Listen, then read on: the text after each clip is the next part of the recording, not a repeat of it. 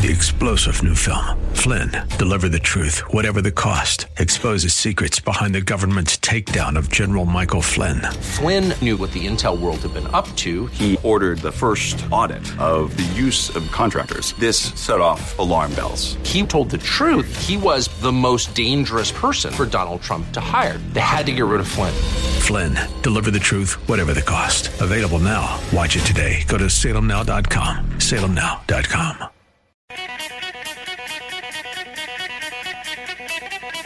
Here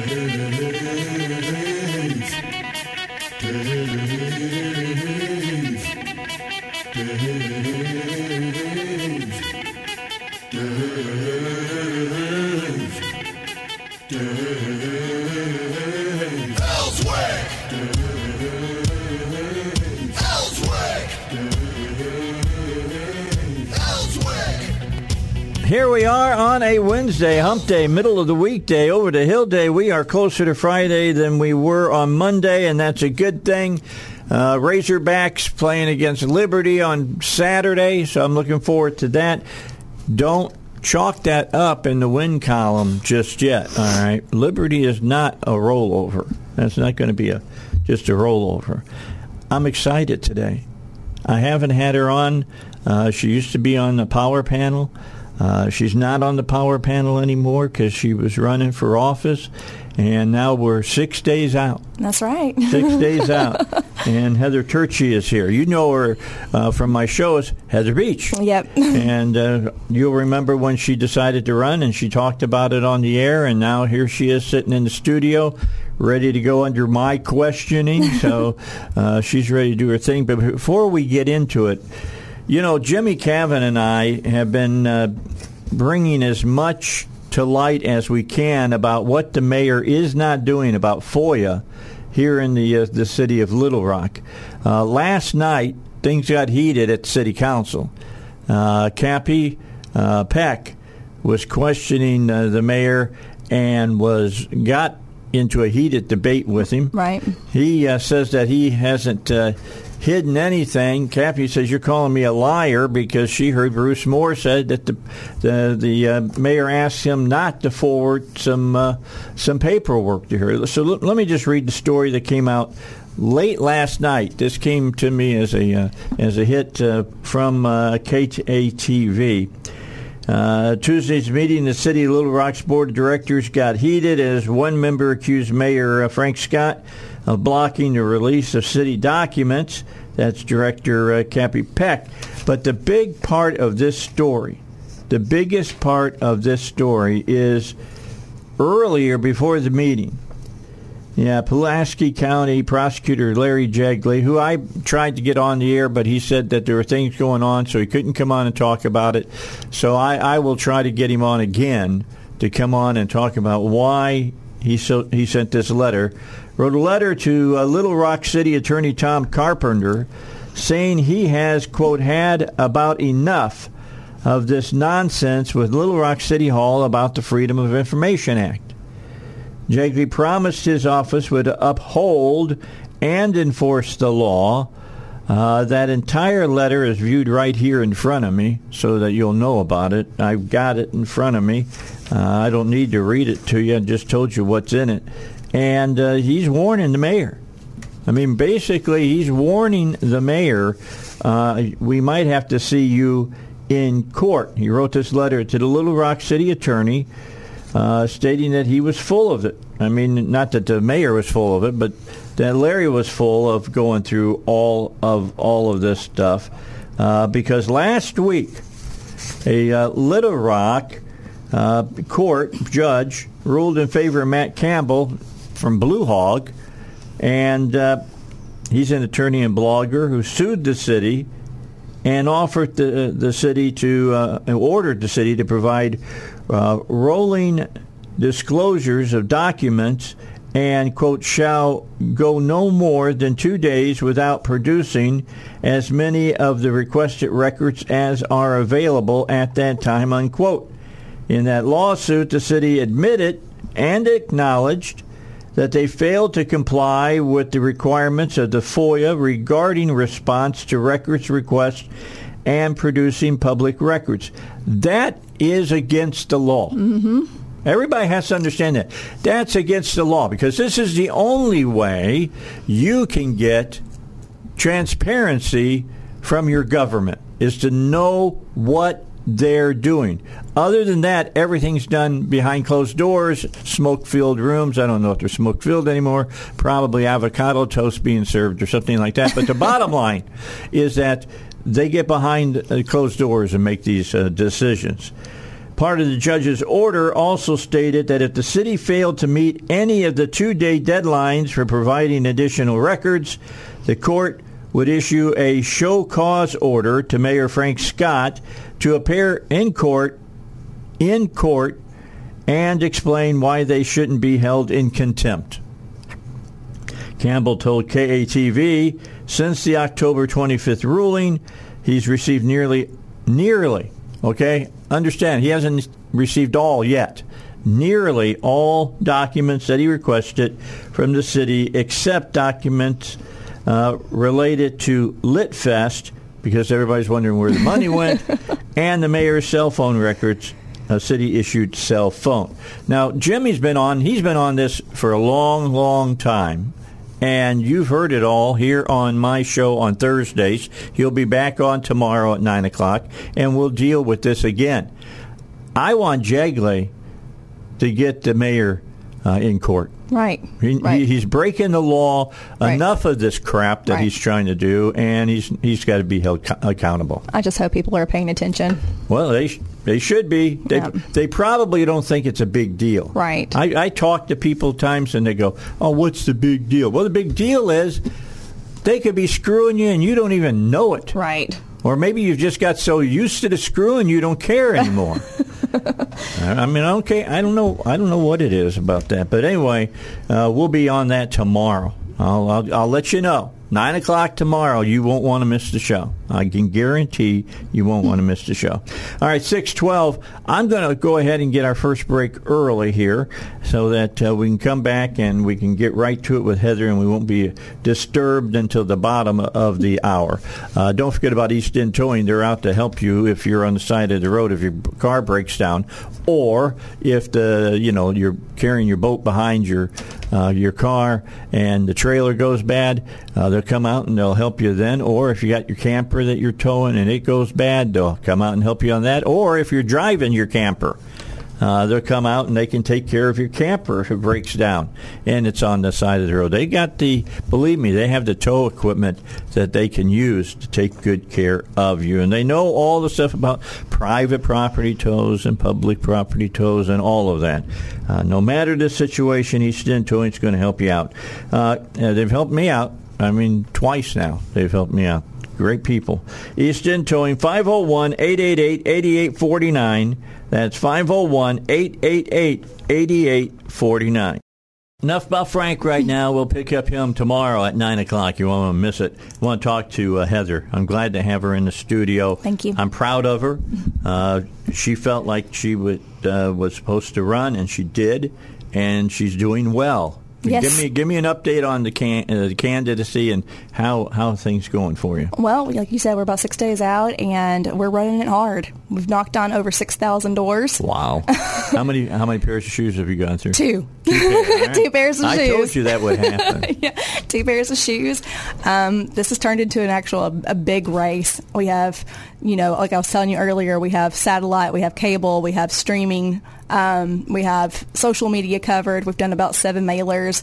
Um, like I said, knocked on six thousand doors. So I think I'm going to win. I'm, I'm really I'm shot. really excited that you you got as much support as you have. Me I too. remember we talked we talked about that. Right. And sometimes people look at uh, a state house position is not such a big deal, but it is a big it deal. It is. In my district, it's a huge deal.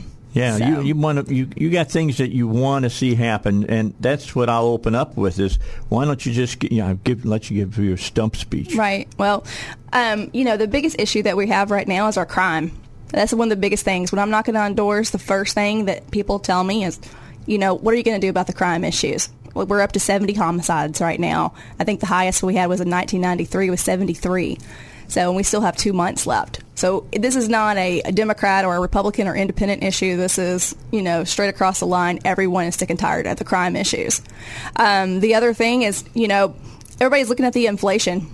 They're yeah. seeing it at the gas. They're seeing, you know, at, at the uh, at the gas station. They're seeing it at the grocery store, um, what they're paying in groceries, um, and then the fact that my opponent has voted against tax cuts every single time. You know, people, they're not happy with that.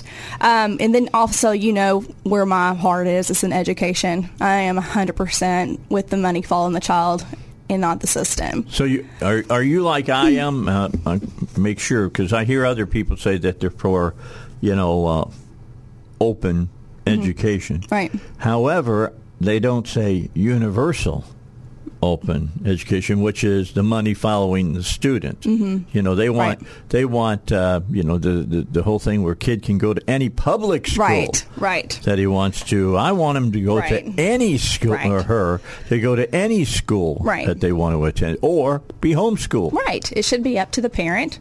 Um, you know, it's not a one size fit all issue, and every child should have the opportunity to a great education.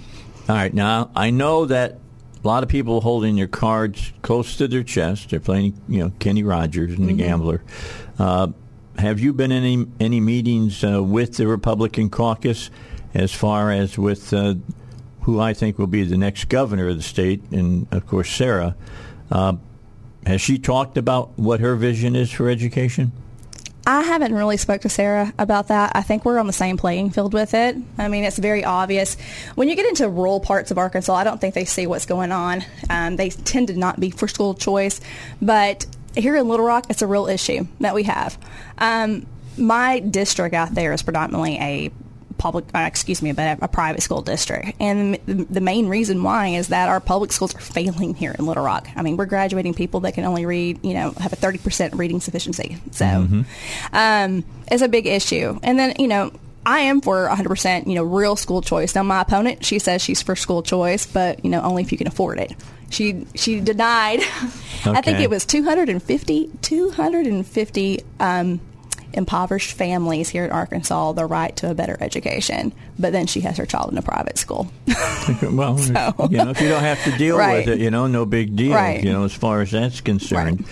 But, uh, you know, as far as what we're looking at, being able to let a kid go to school wherever they want to go, right. uh, the Supreme Court has kicked that door wide open right. now. Right, right. Right, and I forget whether it was Vermont or Maine mm-hmm. uh, that had happened, but they said uh, they they they ruled uh, that bottom line is uh, that if you're going to offer public school children X amount of dollars, or they can spend their money however mm-hmm. they want to, uh, then you got to do it for uh, private schools and religious schools and homeschooling right. as well. Right, and and that that's exciting. Uh, the uh, the governor has on her uh, her uh, uh, administrative staff right now uh, the uh, assistant chief of staff from uh, uh, Governor Ducey in Arizona, mm-hmm. uh, and uh, I'm sure I'm I'm trying to get her on, and it probably won't happen until after the election's right. over, I figure. Right. But uh, she come on, and I'm hoping she'll come on and talk about this because. Uh, You know, Ducey is uh, outspoken about how they went from zero to one hundred, mm-hmm. you know, and right. we can do the same thing exactly. now. I mean, Asa was holding us back. I'm sorry if, you know, I'm I'm a big Republican, but Asa held back some things that we should have moved forward mm-hmm. with. But that's okay. All right. I've always said Asa was the bridge that we needed to go from Democrat rule to Republican rule. Yeah. Now, right now, this year, uh, in January on the ninth, right. Hopefully, on a day or two before that, you'll be inside the chambers holding your right. hand up and yeah. taking the oath. But uh, bottom line, uh, it'd be the most conservative legislature. Most conservative, I believe, uh, executive branch that we've ever had right. uh, in the state of Arkansas. Right. I think Sarah's going to do a great job.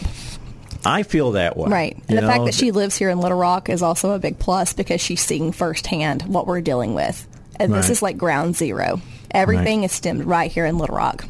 It goes, well, it's all happening right. right here. If it's not happening here, it's happening up in the west corner of the state. Right. That's for sure. That's crazy up there. They got the whole, you know, drag queen story hour crap going on. Oh, I know. It's unbelievable. So what's the, what are some of the things that, have you thought about what committees you'll ask for? I mean, you're going to be on the, the the bottom of the totem pole as far as, you know, how long that you have been into the the house. But what uh, right. what areas would you like well, to zero uh, in on? Well, that's funny you ask. I was actually just sent an email yesterday by uh, Representative Brian Evans asking about this. Um, I told him, I said, I, I know it's probably a long shot, but I want to be on the Education Committee. That's mm-hmm. obviously, you know, where my heart is. And the other one is the um, City, County, and Local Committee. I would okay. really like to be on that one so we can address some of the issues that are here in Little Rock.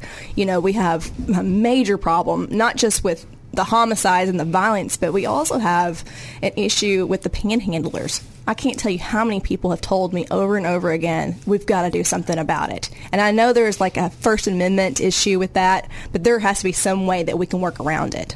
Now, you got to check this out as you leave today and head down University to six thirty to go home. Mm-hmm. Uh, look to your right just before you get to six thirty, and there's some homeless guy that's uh, camping out underneath that dead tree, and he's got all of his uh, his dirty clothes hanging up in the tree. It's everywhere, Dave. It's not just there. We have it. Well, over I know right. it's everywhere. But it's I'm in saying. West Little Rock too. Oh, if you go back behind Outback Steakhouse off of Chenal, yeah. that area, there's a whole homeless encampment, and that's they've pretty much you know. built camp back there. And um, I was at Walgreens on Bowman the other day, and there were two police officers out there talking to a man, and he was just strung out on meth. Uh, it was so bad. He was just sitting right there at the front door. When you walk in, uh, he was high as a kite, you know. And um, this is a very common issue that we're seeing. Very common issue. Is, and, you know, I had to sit there, and I had my, both my kids with me, and they're sitting there looking at this man like, what is wrong with him? And I said, drugs are bad. Don't ever do drugs. Yeah, yeah, yeah. This is what's going to happen that's to you. That's where you could end up at. That's it. Well, yep. It's true. You know, that's a perfect example of right. where you can end up at. And, and we don't want to be like Portland. Right. I mean, and, take a look at Oregon now. I mean, of course, they passed a law that made heroin okay right. and uh, the supply cocaine the needles. And meth and all the rest that's going on. And they got just zombies walking around right. their cities. Right. So it's crazy. And that's where we're going to look if we don't get a hold of it. Yeah. So hopefully, you know, we can get Landers in there. I know I'm not going to have an issue with him. We're probably going to be in step with trying to fix, lo- fix a lot of the issues here in Little Rock.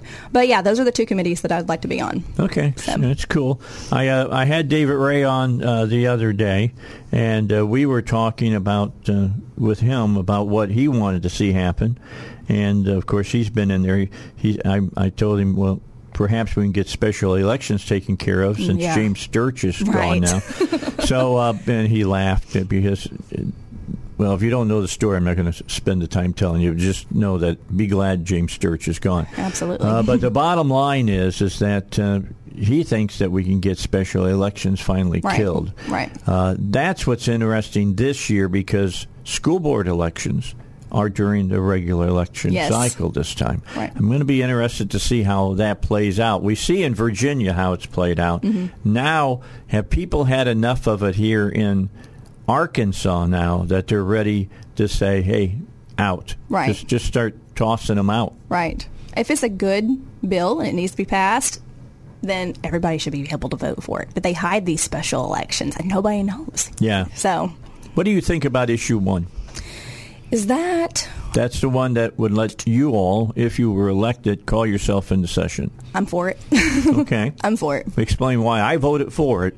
Well, I think, you know, what we saw during COVID two years ago, I think that's, I think that's what raised a big red flag is that, you know, legislators are the closest people to their constituents, not the governor, and we know what's going on because we're at ground zero, so mm-hmm. I think we should be able to call ourselves into session when we need be. Well, so. I think if the governor is trying mm-hmm. to, you know, be king or whatever, and putting right. the crown on, right. and then giving enor- enormous power to the, uh, the health department to right. make uh, decisions, that, uh, yeah, the people's voice needs to be heard, right. and that's the only way it can be heard is through the legislature. Right. We are the closest people to our constituents. So, yeah. Yep, so when we have issues, we need to be able to address them.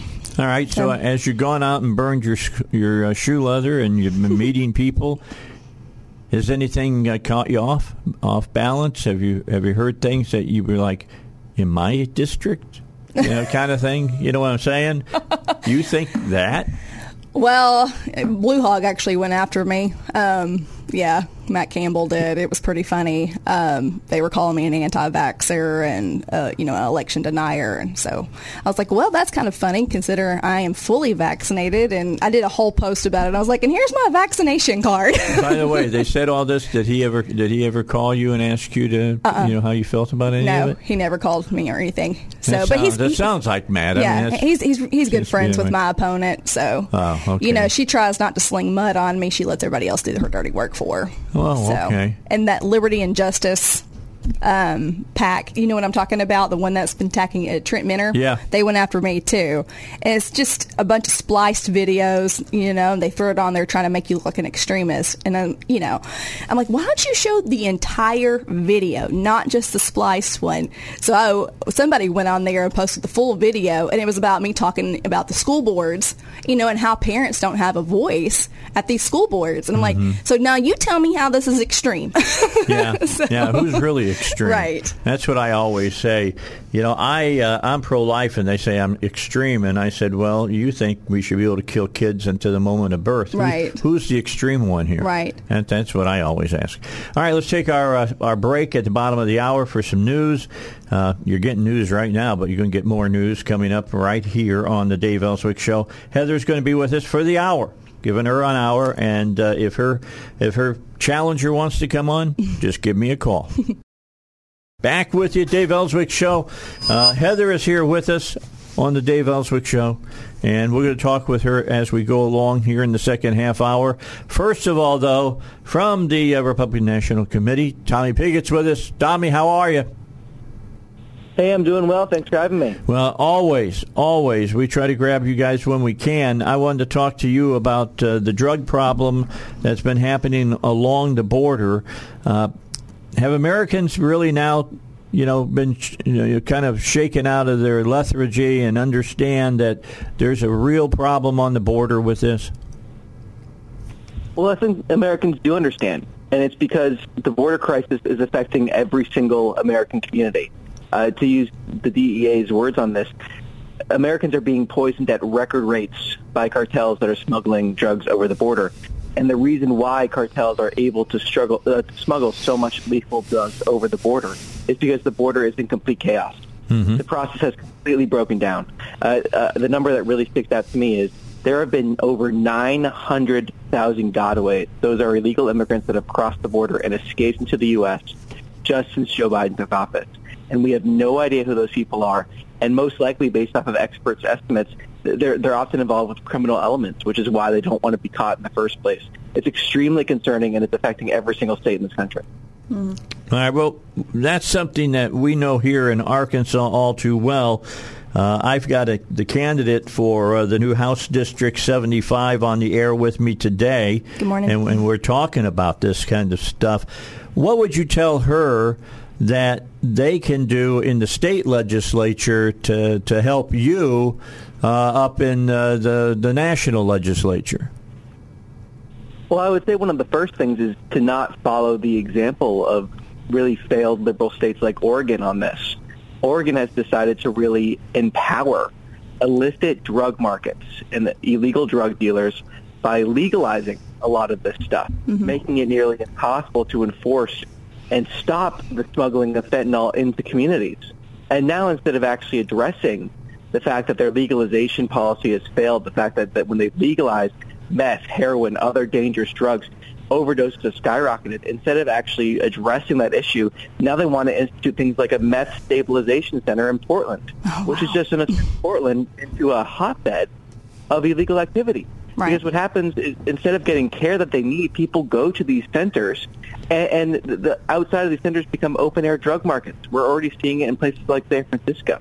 So what I would say is the most important thing is to learn the lessons from these liberal states that have really failed to address this issue and to really make sure that supporting law enforcement, getting people the treatment they deserve, and not empowering illegal drug markets is really the, the fundamental first steps to take when addressing this issue.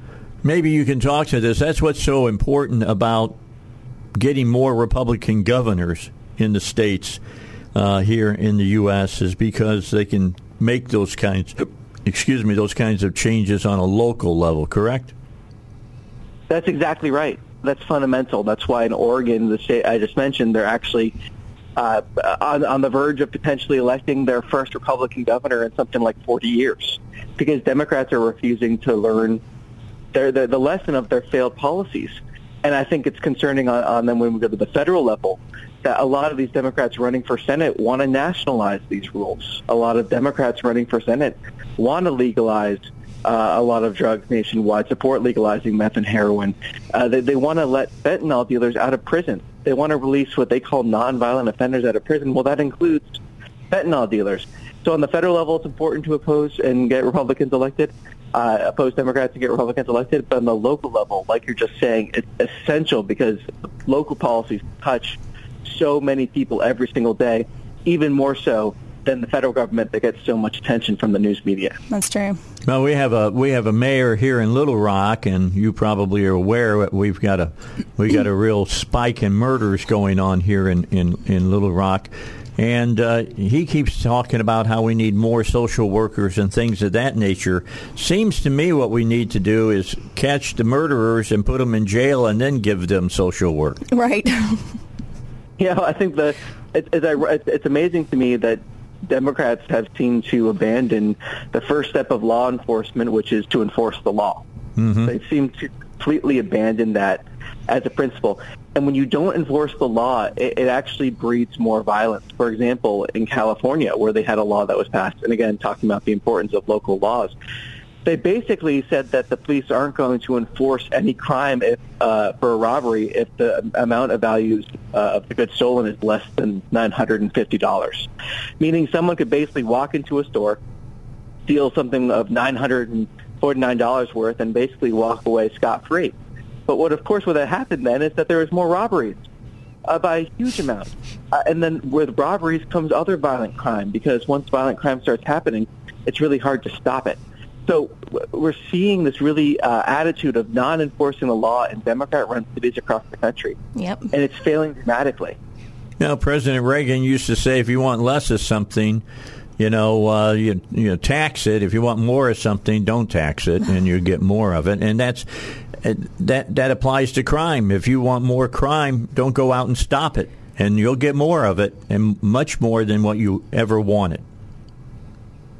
That's exactly right. And think of also just uh, the, the common sense aspect of it. If, let's just say that police officers do arrest someone for committing a crime. They've done their job. But a lot of these liberal prosecutors actually refuse to deliver charges. Or in a lot of these liberal cities, and these are policies supported nationally by the Democratic Party, mm-hmm. are released on cashless bail. They're released back onto the streets. So think of how dangerous it is for a police officer to do their job every single day. And think about the morale and what happens when they arrest someone, and then the next day they see the exact same criminal committing another crime because they were released by a liberal prosecutor. Yep. That's the type of uh, really uh, uh, terrible cycle that's being created. It's it's it's putting our police officers in harm, harm's way, and putting American families in harm's way, because e- e- the liberal prosecutors either stop the police from enforcing the law, or they refuse to actually enforce the law once criminals are arrested.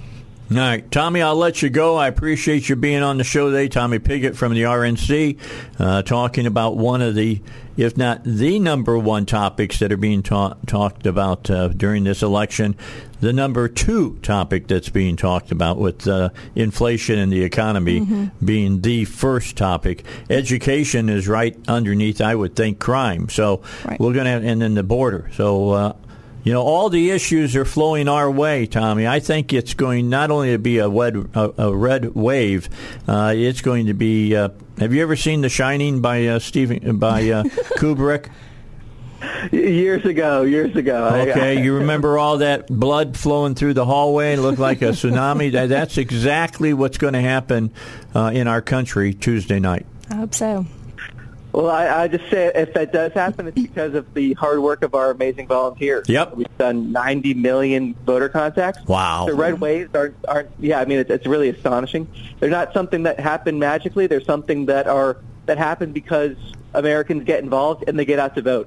So everyone listening, I would say, don't get complacent. Get involved. Make phone calls. Get out to vote. And then we can elect Republicans that actually will stop a lot of this nonsense. Right. And, of course, here in, in uh, Arkansas, if you haven't voted yet, because early voting is underway, uh, get out and vote. And uh, remember, last day to make your choice is going to be Tuesday. So, right. you know, get out and, uh, you know, push on that screen. And uh, let's get that red wave flowing across our state as well.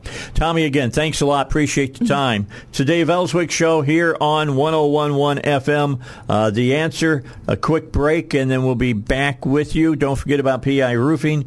P I Roofing is out to uh, help you uh, get a lot more than just your roof done now. They've been known for years for being one of the top roofing companies here in the state.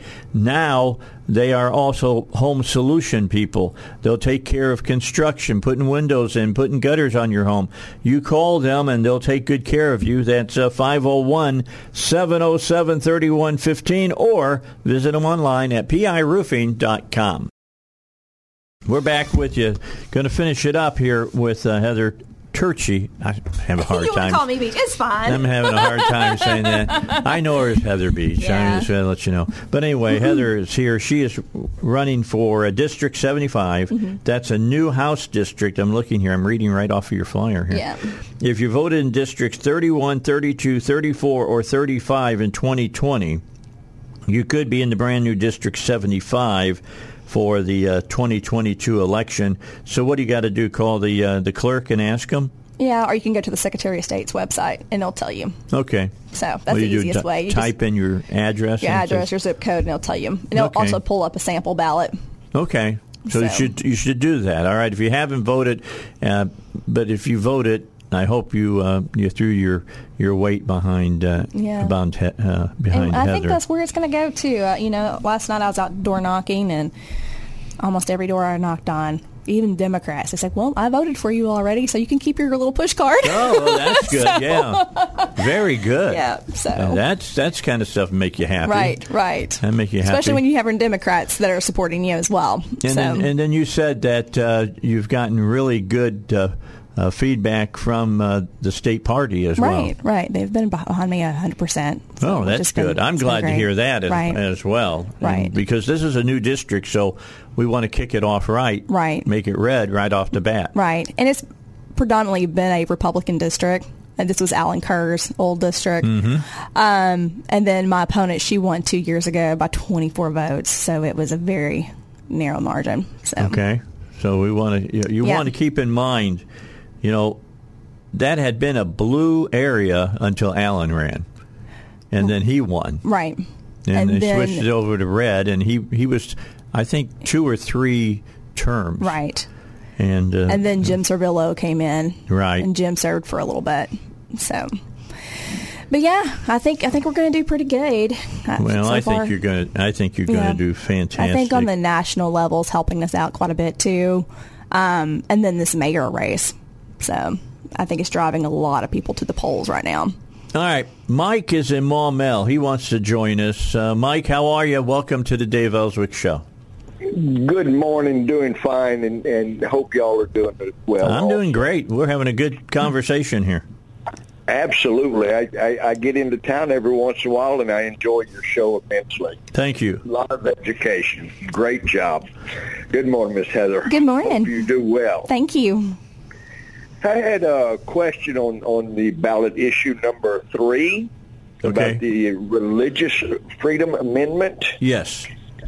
With this religious freedom, I know in our world and today we, we, we think about religious freedom for uh, Christianity.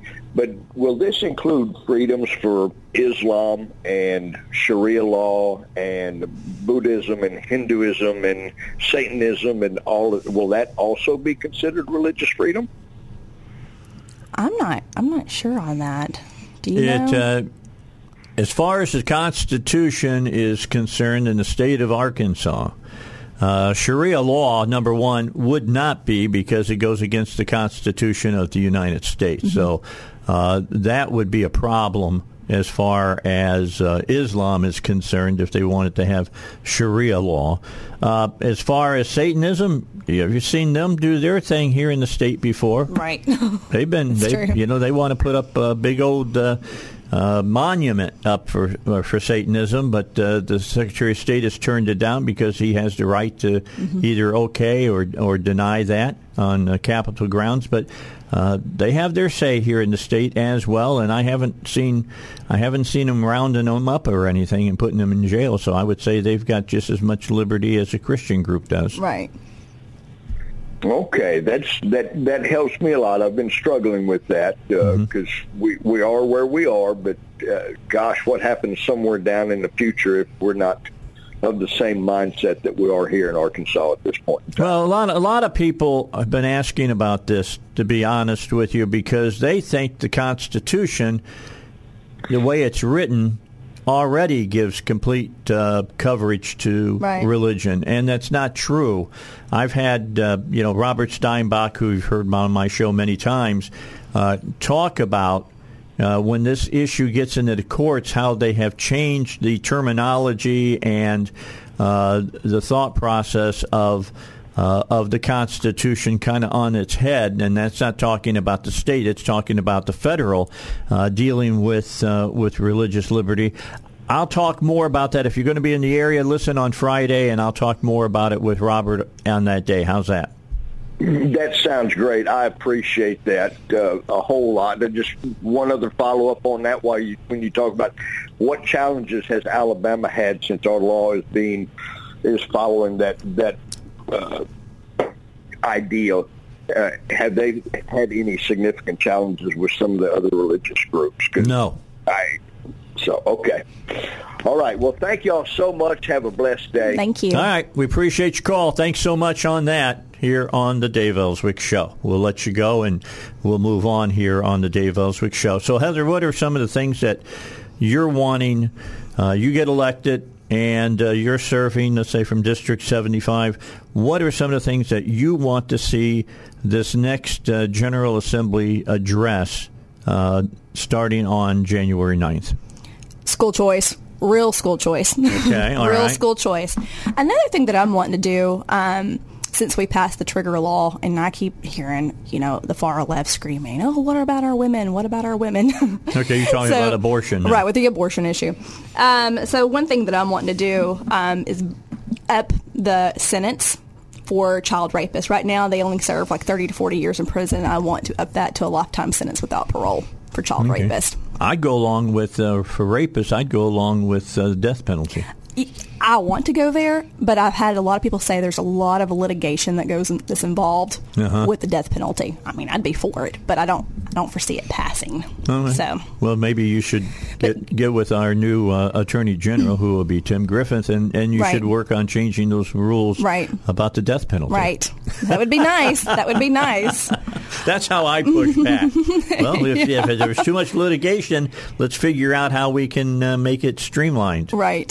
Um, and then another issue is with our with our judges. You know, they're nonpartisan. I think we should have partisan races with our judges. I can't tell you how many people go to the poll and they have no idea who they're voting for, and it's definitely a partisan race. I mean, mm-hmm. if you look for in, for instance right now with the Supreme Court race with Robin Winn and Chris Carnahan. Chris Carnahan is obviously the conservative, but people don't know that, mm-hmm. and they should know that. Yeah, well, so. Chris is running ads so that they do know that. Yeah, he's been on my show. Right, if you've been paying attention, heard him on my show. You know that he's the. Um, Of course, the uh, conservative. Mm-hmm. I'm going to get a hold of him. I'm going to have him on one more time. Right. Because, you know, are you familiar about uh, the Supreme Court ju- Judge Robin Winn? He's already on the court. Uh, there's people that are still cooling their heels in jail mm-hmm. because he uh, he covered up expul- uh, what is it called? The evidence you're supposed to turn over to the pro- to the to the uh, Uh, defense, and he didn't do it. Right. They covered it up. Right. And this is well known, and nobody's done any. He broke the law, man. There's right. no doubt about it. And uh, you know, allegedly, we need to get, you know, we need to get that taken care mm-hmm. of. Right. I don't know why the Supreme Court hasn't just censored him. Who knows? That's just my question. Yeah. All right. Yeah. I'll let that. I'll. I have an inside that I can call, and maybe they can explain right. that one to right. me. Right. And the other issues that I'm wanting to address, so for our, for our parents, I want to empower our parents with the school boards. You know, that's where I started ground zero. Yeah, you did. Was fighting for our parents and their voice. You know, this whole, you know, having to petition fifty signatures to speak in front of your school board, that needs to stop. Is that Cabot?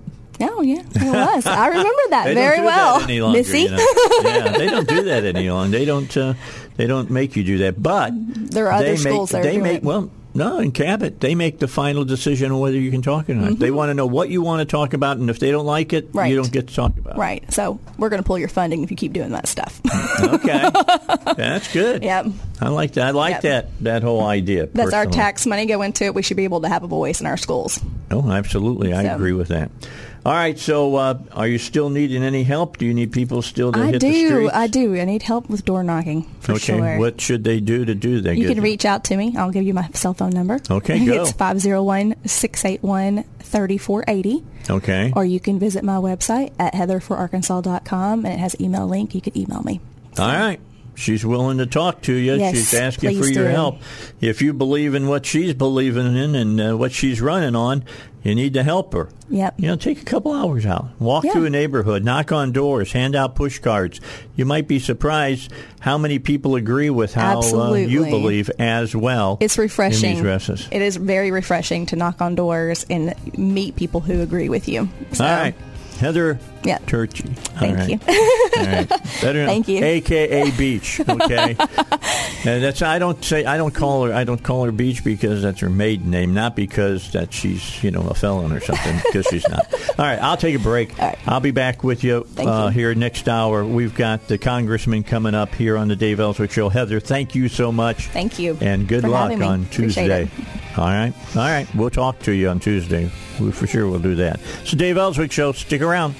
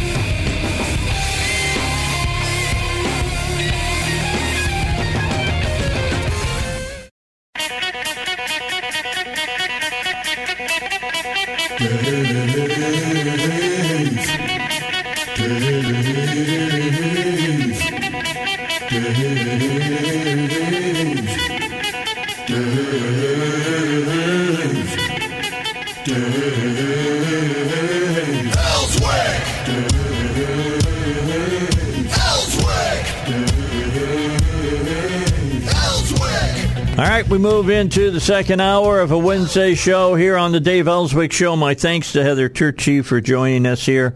She's running for uh, the state rep position in District seventy-five, and we uh, thank her for stopping by and spending an hour with us. Also want to thank from the R N C uh, Tommy Piggott for coming on, talking about uh, the drug, drugs flowing over uh, the border and uh, giving us some uh, updates on that. Now we move in to talking with our Congressman uh, for this hour, and we'll spend the first half hour talking with District two Congressman, and that's French Hill. And uh, French, thanks for joining us today on the Dave Ellswick Show. Dave, you know it's always good to be with you, and it's particularly good to be with you on the Wednesday before the election. Yeah, aren't you glad that it's almost come to uh, the end now, and, and we can get on with things? You know, you can really look back now, Dave, and think about this campaign over the last uh, ten months and longer for some some races. And what is it? The Democrats are out of touch, and yep. they just are echoing the broken, bad policy themes of the Biden administration. And they're actually trying to campaign on doing things to increase inflation, make it harder to start a business, raise taxes, uh, have an open border, bungle uh, Afghanistan, you know, go back into partnership with the Iranians. I mean, every bad decision that Joe Biden had a shot at making, uh, he's done it. And they're campaigning on it instead of focusing on what the American people are focused on, which is beating inflation, getting this budget under control, defending our country, having a secure border, stopping our kids uh, dying from fentanyl overdoses, uh, it's it's um, and, and having a say in their schools. I mean, it's it's amazing. Yeah, and beyond that, now they're out just plain flat out lying on the campaign trail. They're back to what they always say. The Republicans want to take away Social Security and they want to destroy uh, Medicare. And you all haven't said anything about that. Nope. I mean, this is uh, a classic. In fact, our um, commitment to America uh, that we have campaigned on says that we'll do everything in our power to secure the promises made in Medicare and Social Security by trying to make those programs stronger, better, reformed, and lasting so that our people can count on them. So I mean, it's really just the opposite. All right. All right, let me ask you about a story that broke uh, last evening, and maybe you know more than what the story said. What's this going down about Saudi Arabia working with our intelligence about some kind of attack uh, from the Iraqis? Are, are you hearing anything on that? I have not heard anything about that, um, so I can't help you on it. But I'll you've alerted me, and I'll be checking it out this morning. Yeah, that was a that was a major story that broke last night. So I'll, I'm I'm interested to hear more in depth. There's one thing to say, you know, you know, kind of giving you a generic story. Another thing to start really digging in and giving you uh, specific facts. So let's talk about the elections. Uh, it looks like, and this is what happens. Uh, It looks like the independent vote is breaking towards the Republicans just hugely. I mean, people that were behind in the beginning in their races in some of these states that were twenty points, you know, behind, like Whitmer and things of that nature, are now within, uh, the, they're saying, striking distance. And if they're telling us that a Republican is one, two, three points out, that means it's either tied or a Republican leads by two or three points. Yeah, but I've seen this in my elections uh, since I first ran in twenty fourteen, that independents are at the heart of our country. They're centrists. They're common sense oriented. They wait uh, and make up their mind, which is maybe why they call themselves an independent to pollsters. But, you know, breaking to the left, breaking to more inflation, breaking to open border, breaking to having another record in murders in your town, satisfied in going to funerals of kids who die from fentanyl overdoses. I mean, what sensible, common sense centrist is going to break and support that crazy agenda? So um, this makes complete sense to me. And it's, again, I think because uh, Republicans, for the most part, have campaigned on where we want to take the country and where we would in, where we would offer alternatives to the two years that uh, voters and citizens have seen how Biden chooses to govern. Yeah, I was speaking about twenty points back. Uh, Tudor Dixon is now tied forty-five forty-five with Michigan Governor Gretchen Whitmer. And an Emerson College poll shows Mark uh, Rocchetti down two points, fifty percent to forty-eight percent on the New Mexico governor's race. Explain to my listeners why having more Republican governors is a good thing. Oh, gosh, it's important. And, I mean, this just gives me an example. Nothing's in the bag. We need every vote. We need everybody to get out and vote, because if you're not satisfied with the direction of this country, you got to go vote. So I use this as a platform to say that. Look, more governors in Republican hands is uh, at the heart of our republic. We have fifty state governments that are partners with the federal government. We have a federal republic. So having those voices of governors really helps us change policy in our country. Think about this. Environmental policy to be written some in Washington, but it's enforced in the states.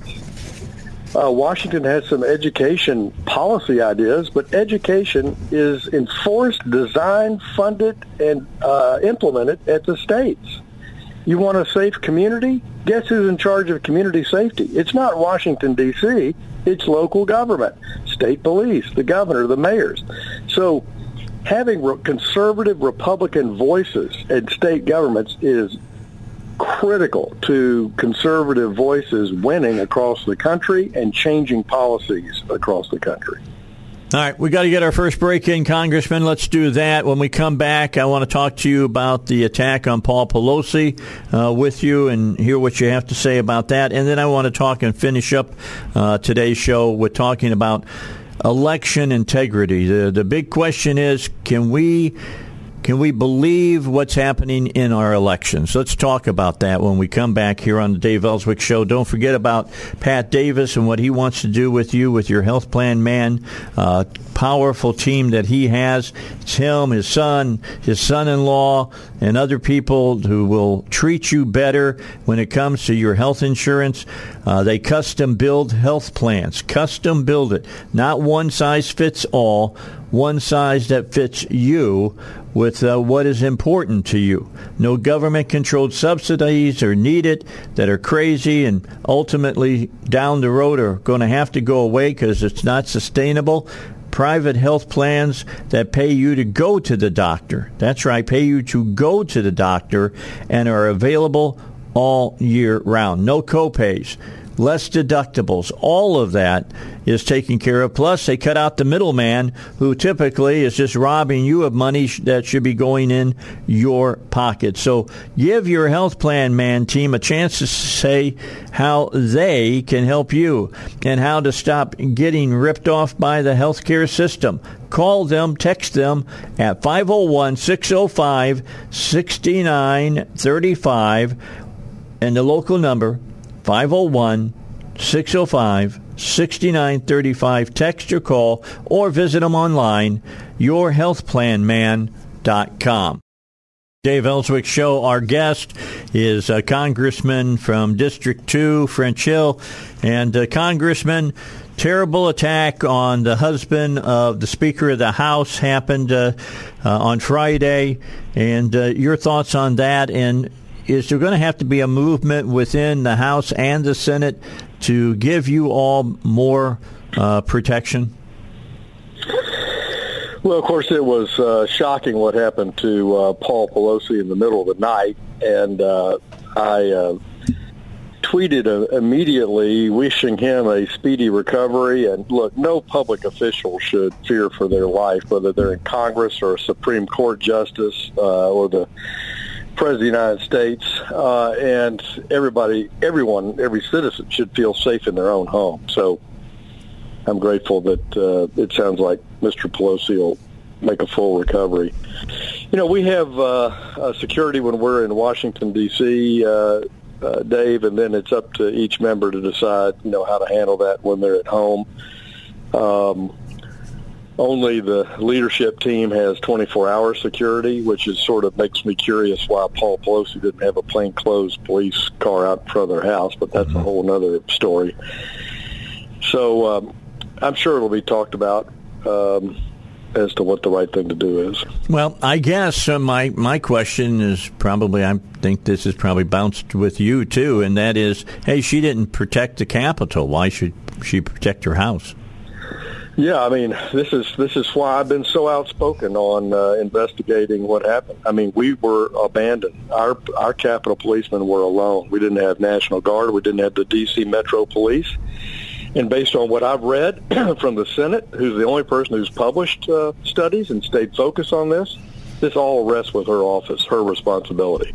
And yep. It's infuriating to me, and she took herself out of the list of things to investigate in her fake Uh, Pelosi commission that is not a bipartisan commission and is not uh, have the full support of the Congress in any shape or form. And I voted against it. And that's why I voted against it, because she exempted the Speaker's office from investigation. Yeah, my question is this. A lot of people have brought this thing up about the National Guard. Who has to call the National Guard up in D C? Yeah. Is it the mayor? It's it's not the Speaker. It, I, no, yeah, here's how here's how it works. It's very interesting. Separation of powers. So at three p.m. on Sunday, before January sixth, President Trump authorized the National Guard for the mall and downtown for the safety of the city, the White House, the National Mall, because of the uh, uh, planned rally. The Cong- Congress, the Capitol, is not subject to that because of separation of powers. And so the sergeant at arms under the under the leadership of the leader in the Senate and the Speaker of the House, they have a they have a police commission for Capitol Hill, and they did not act. And Pelosi and her staff, we don't know what happened, and we don't know why they didn't coordinate with the D C police and the National Guard early in the morning on January sixth or on Monday. Uh, if, in fact, the president had authorized that for the rest of the city. Think about that. That's what's infuriating to me.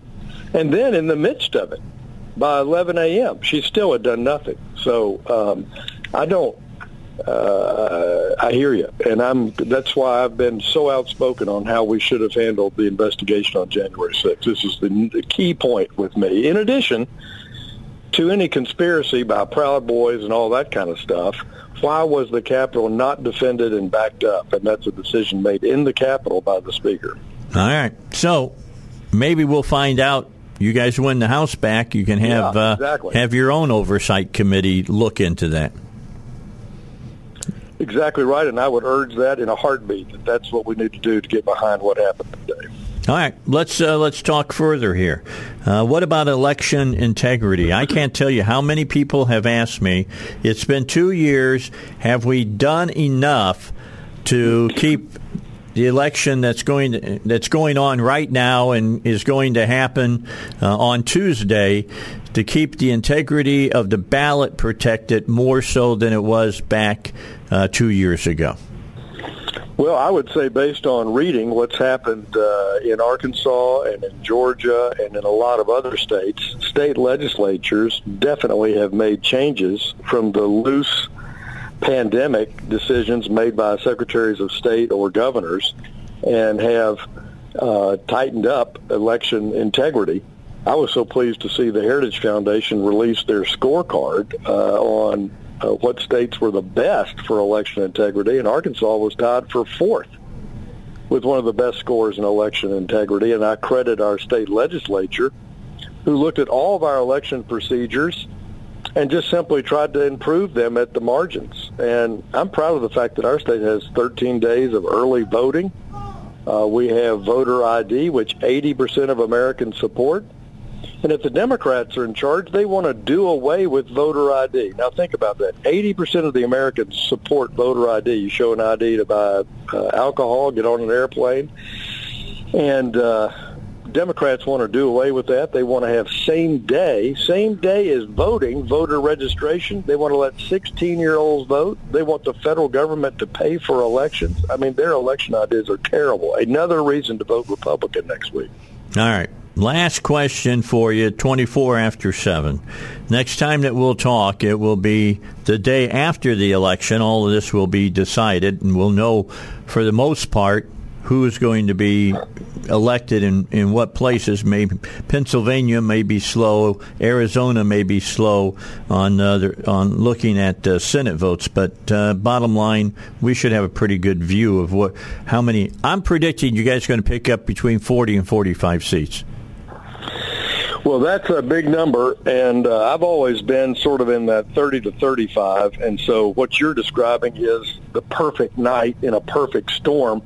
And because of our earlier discussion about what independent voters are saying, we may do that, and we may get more than a one-seat advantage in the Senate. But I don't count my chickens till they hatch. Every citizen listening needs to go vote Republican. That's right. In this midterm election, I promise you that uh, we've got to counter this Biden agenda, and the only way to do that is to elect Republican governors and Republican members of the House and Senate. All right. I'm, no inside information. Big story from the Hill just coming out. You haven't probably heard this yet, but I'm, I'll give it to you.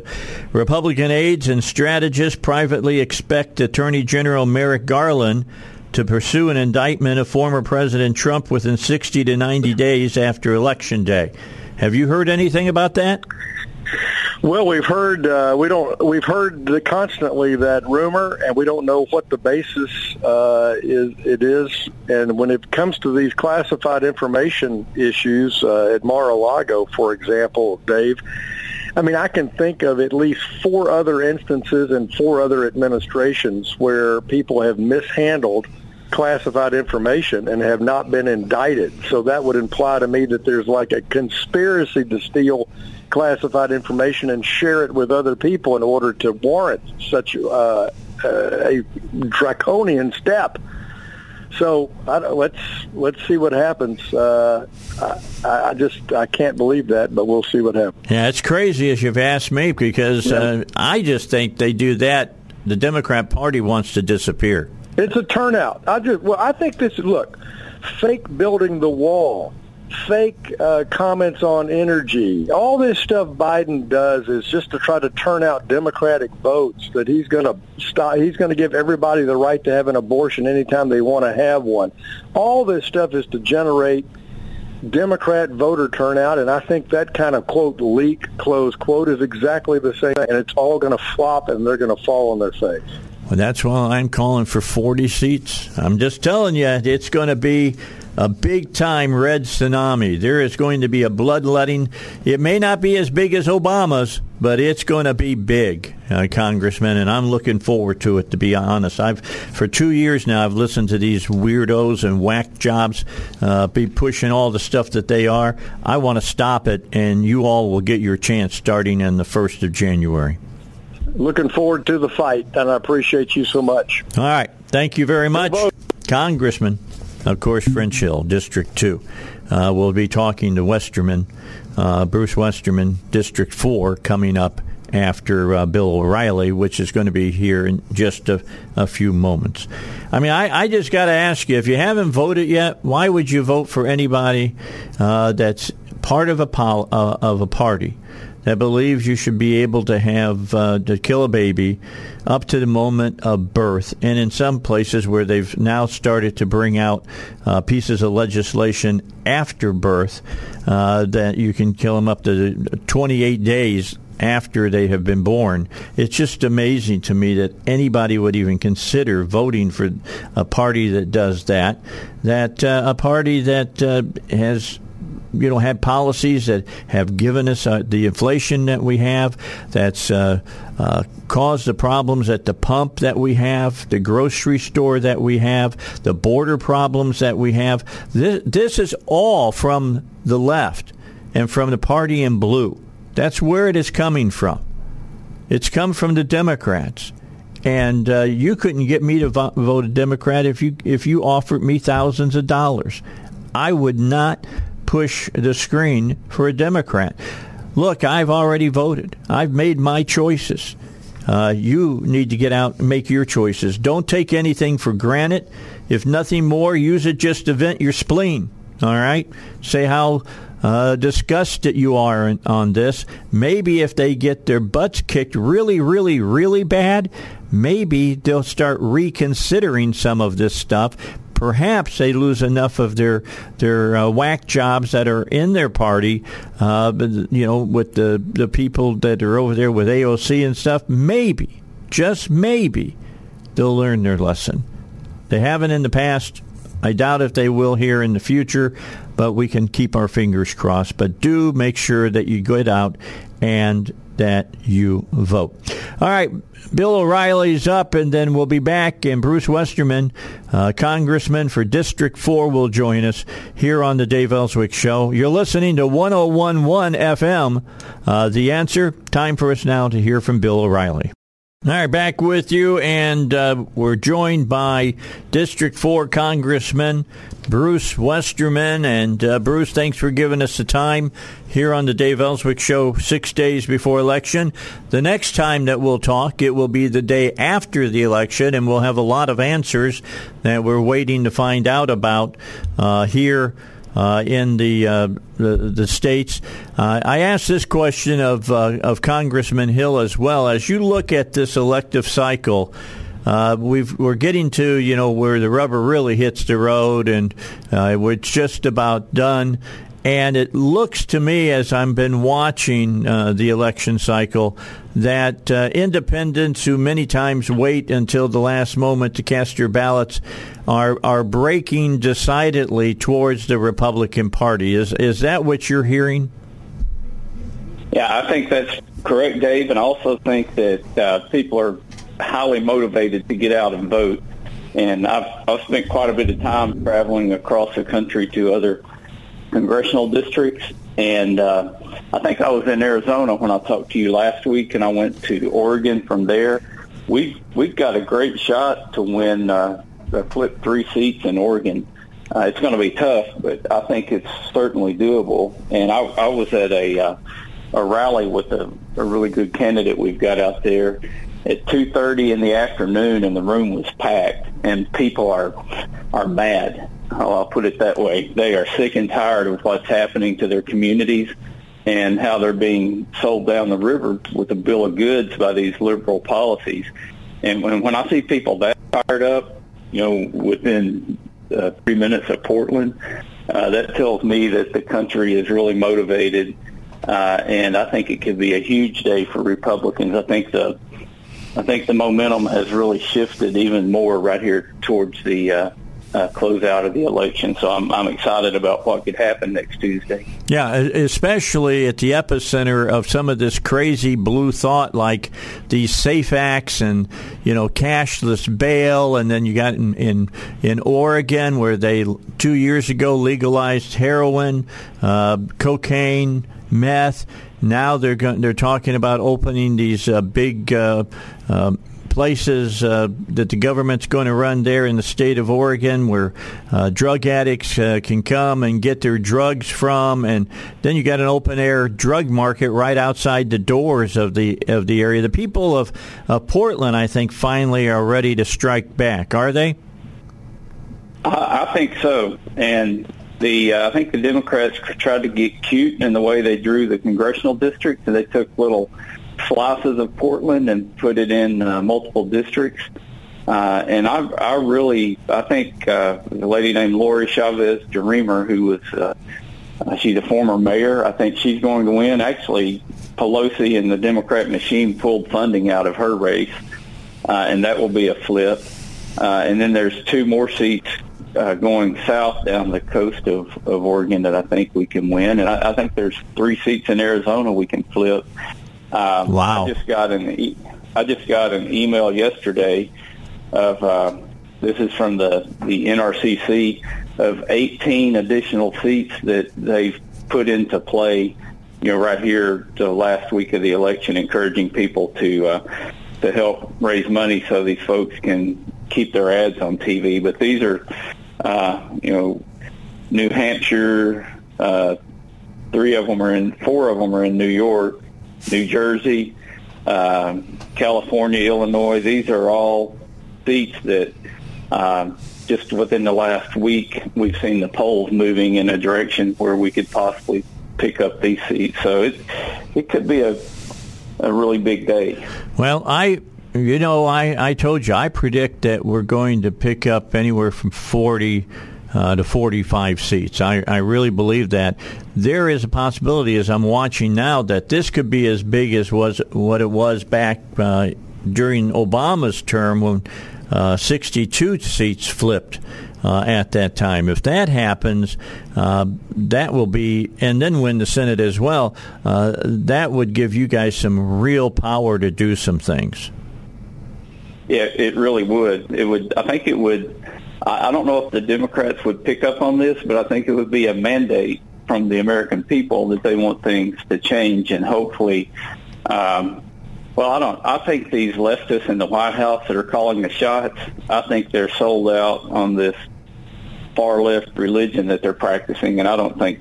I don't know that anything will change their mind, but we'll have the uh, the majority that we would need to be able to have real oversight and to uh, hopefully uh, constrain the purse strings and shut them down on a lot of the crazy stuff they're doing. All right, let me move on from talking about the election, because just to say that people need, even though you're hearing me say I believe the way it's going to happen, I still want you to go out and cast your vote. I want you to let people know how you feel. feel. I think that that is, a, you know, how you see things, that you see things completely differently than what uh, the lefties see out there. And you need to vent your spleen and get out there and, and stand in line and vote. I've already done so. I mean, I, I believe it's uh, it's a done deal. I think uh, the Republicans are going to win. They're going to win very big. But I want to have the votes behind you all uh, to, to send a very clear message uh, to the White House. Yeah, they they need a, a very clear message. But if you notice what they do, they never take responsibility for anything. Oh, no. They're always trying to, to blame somebody else. And, you know, they're... They're lockstep sold out to this Bernie Sanders, A O C, far-left philosophy uh, that's that's ruining our country. So um, I'm I'm excited to hopefully go back in the majority and start pushing real common-sense conservative ideas and uh, put the brakes on what uh, this out-of-control administration's been doing. Uh, but it's going to it's going to take a lot of hard work because they've got so much stuff going in the wrong direction right now.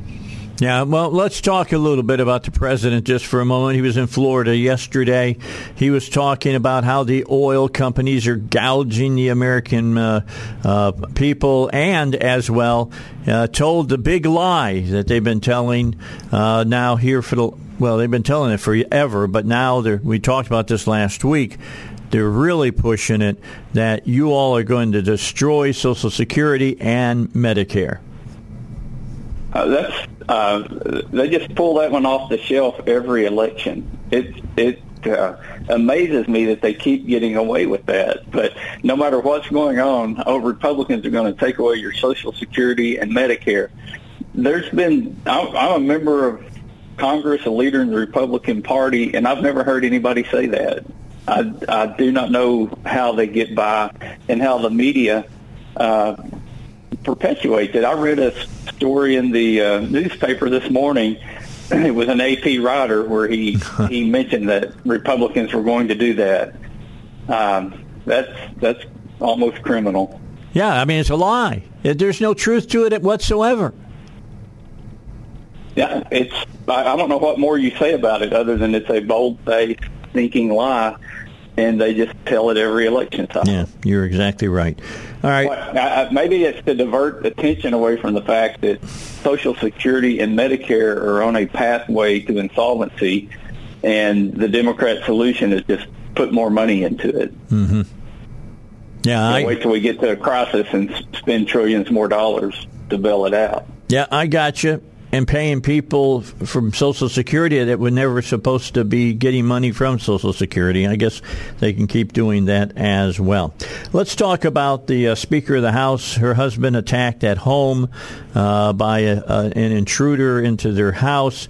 Uh, I've heard some talk about uh, that the Congress uh, is looking at, uh, you know, finding some way of giving you guys some Uh, protection while you're at home.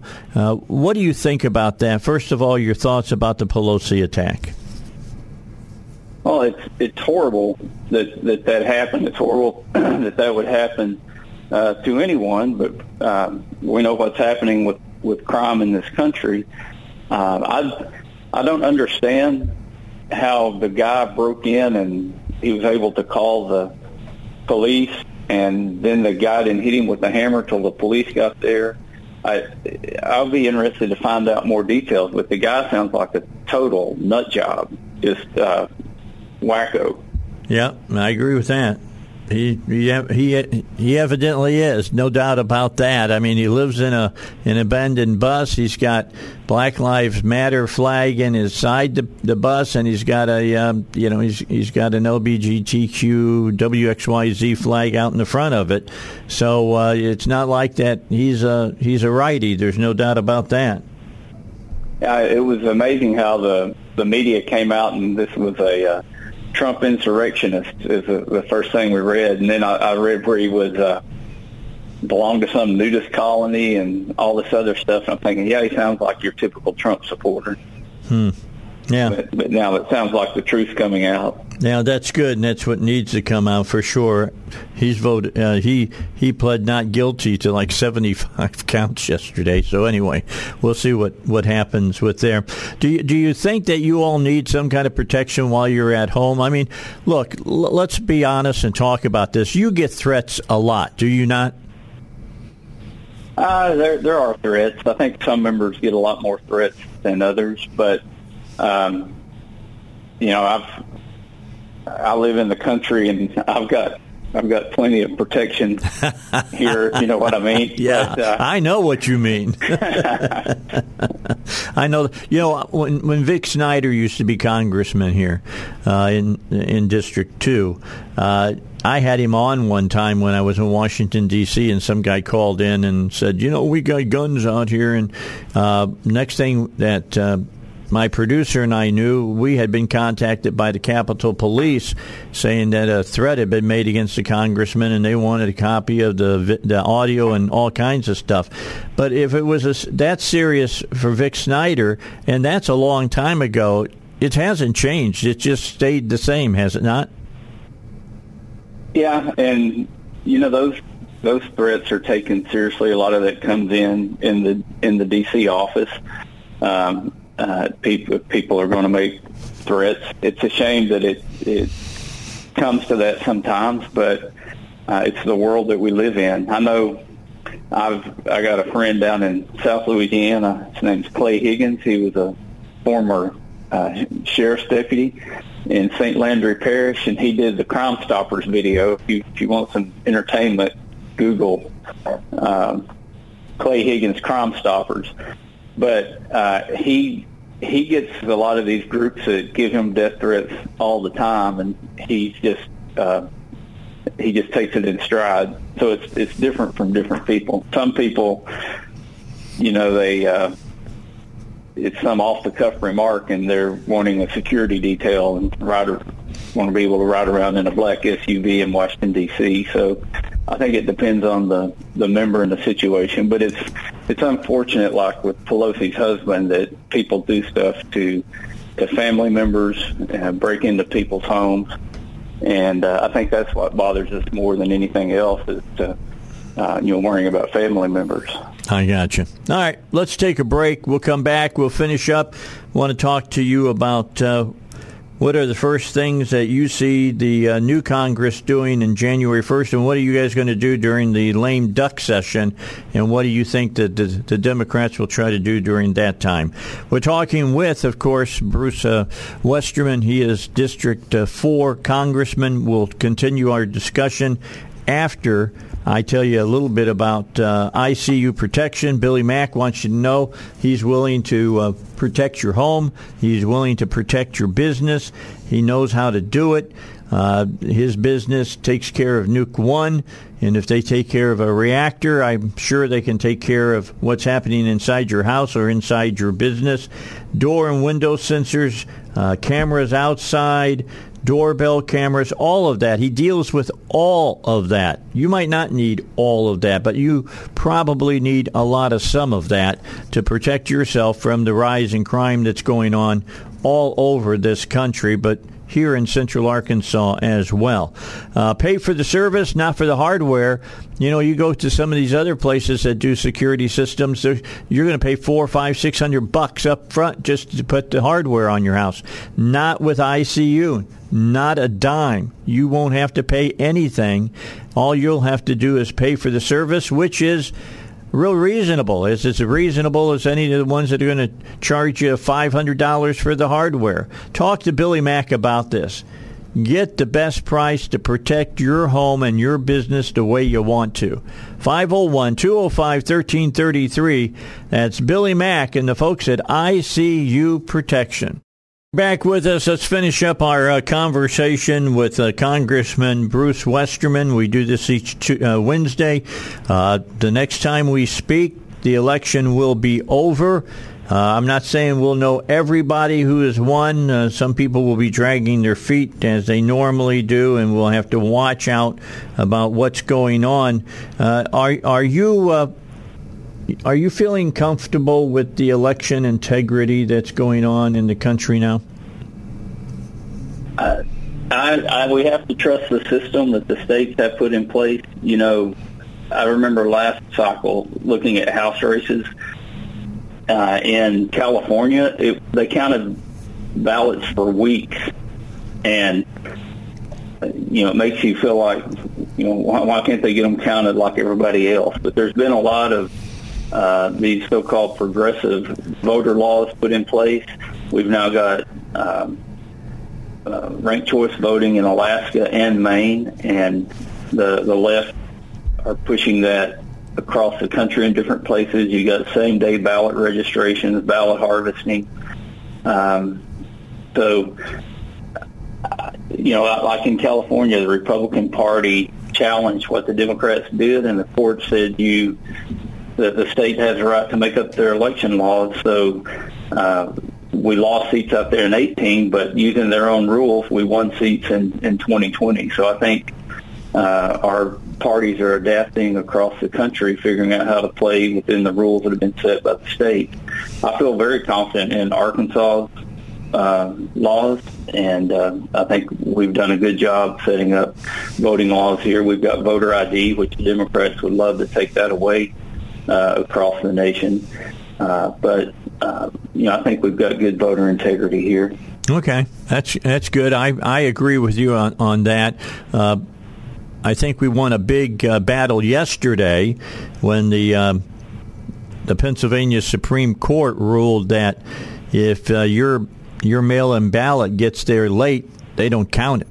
That wasn't the case in the last election. They were counting for days after the election about, you know, whose whose vote counted and who doesn't. Their uh, their Supreme Court now said, nope, can't. If it doesn't have the right date on it, if it's later than the date that they prescribed, then it's over with. You can't uh, you can't count those ballots. That's a big win for us on the uh, you know, Dave, uh, yeah. After the last election, there was a big outcry for uh, election integrity, and I, I agree that needs to be front and foremost. But it also somewhat plays into the Democrats' hand because their their H R one, their most important bill in this past Congress, was to federalize elections. Oh yeah, and they would they would love nothing more than Republicans to pass some kind of federal election law that they could go in and change at some time. The Constitution clearly states that states are to carry out elections. So what you've seen across the country are state legislatures go in and tighten up uh, the election laws, and, and that's the way it should be because mm-hmm. states can hold those state legislatures accountable. And the, the last thing we need is some kind of federal election law. Uh, that's what the Democrats are pushing. They want to take California law and uh, duplicate it across the country. So I, I challenge people to be cautious in asking for the federal government to to do a lot on election integrity or on election laws specifically because that's really the place of the states. Yeah, and I agree with you. That's why it was good that we, we won this big uh, ruling by not the, our federal Supreme Court, by, by the Pennsylvania Supreme Court. They're the ones who said, hey, if the date's wrong on the ballot, it's later than it's supposed to be, don't count it. So they're making, uh, they're tightening it up on their own a little bit, maybe looking at Philadelphia and saying, guys, no, no, no, no, you can't keep doing the stuff that you're doing. We're not going to let you do that. All right, next time we talk, uh, Congressman, the election will be over. And uh, we want everybody to go out and vote and vote red because it's only by red that we're going to get the changes that we need in our country. Would you agree?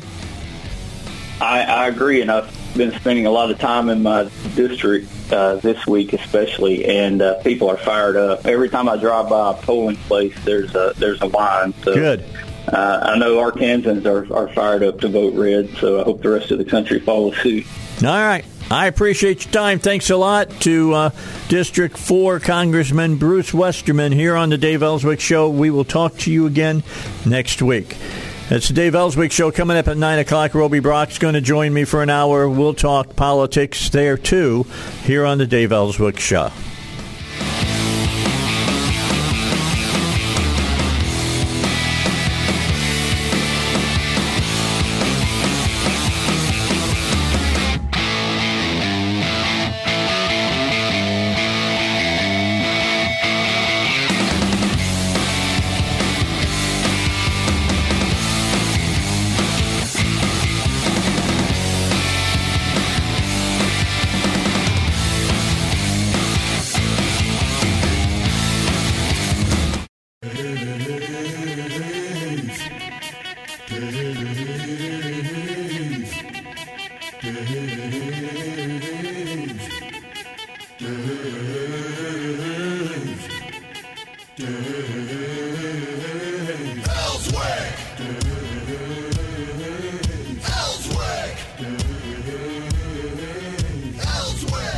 All right, when you want to talk business and politics, who do you talk about?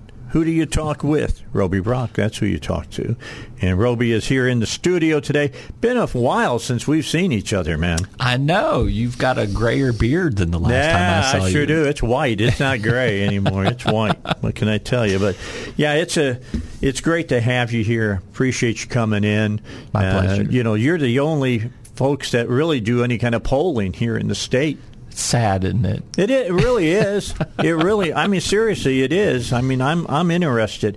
So my first question, I'm going to start right off the bat with you. Issue four, mm. is it getting closer?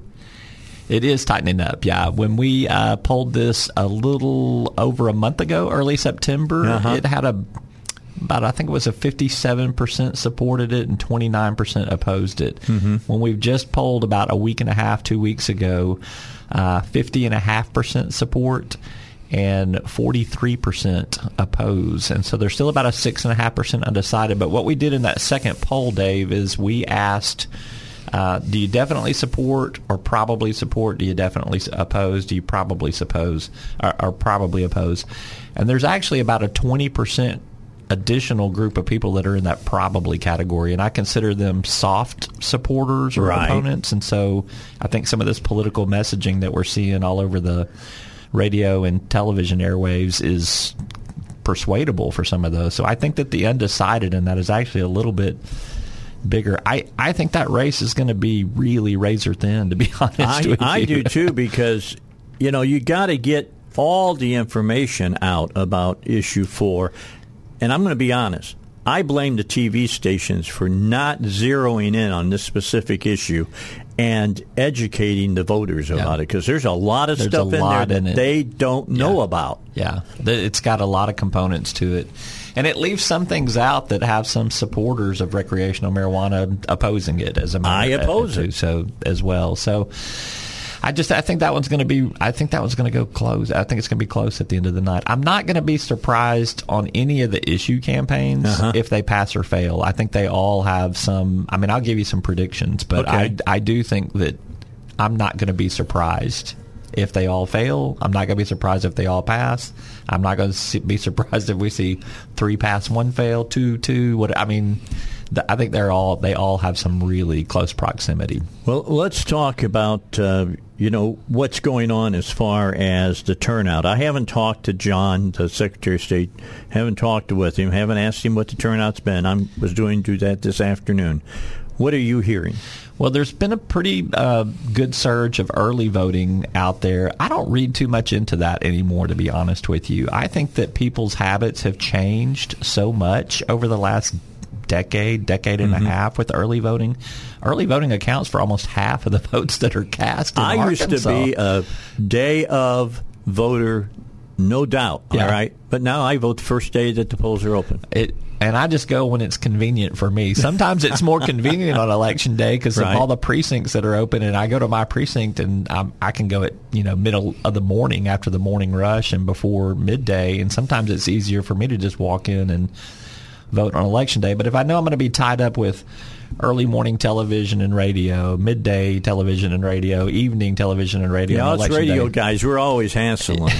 We really are. We really do. But if I if I know I'm going to be tied up on election day, then I obviously try to work in, you know, going early to vote. But I just I think I don't I just don't think you can look at early voting and go, oh well, I mean this election's going to go this way for this. No, issue I don't believe it. I it's think just, there's going to be a huge turnout on Tuesday. Yeah.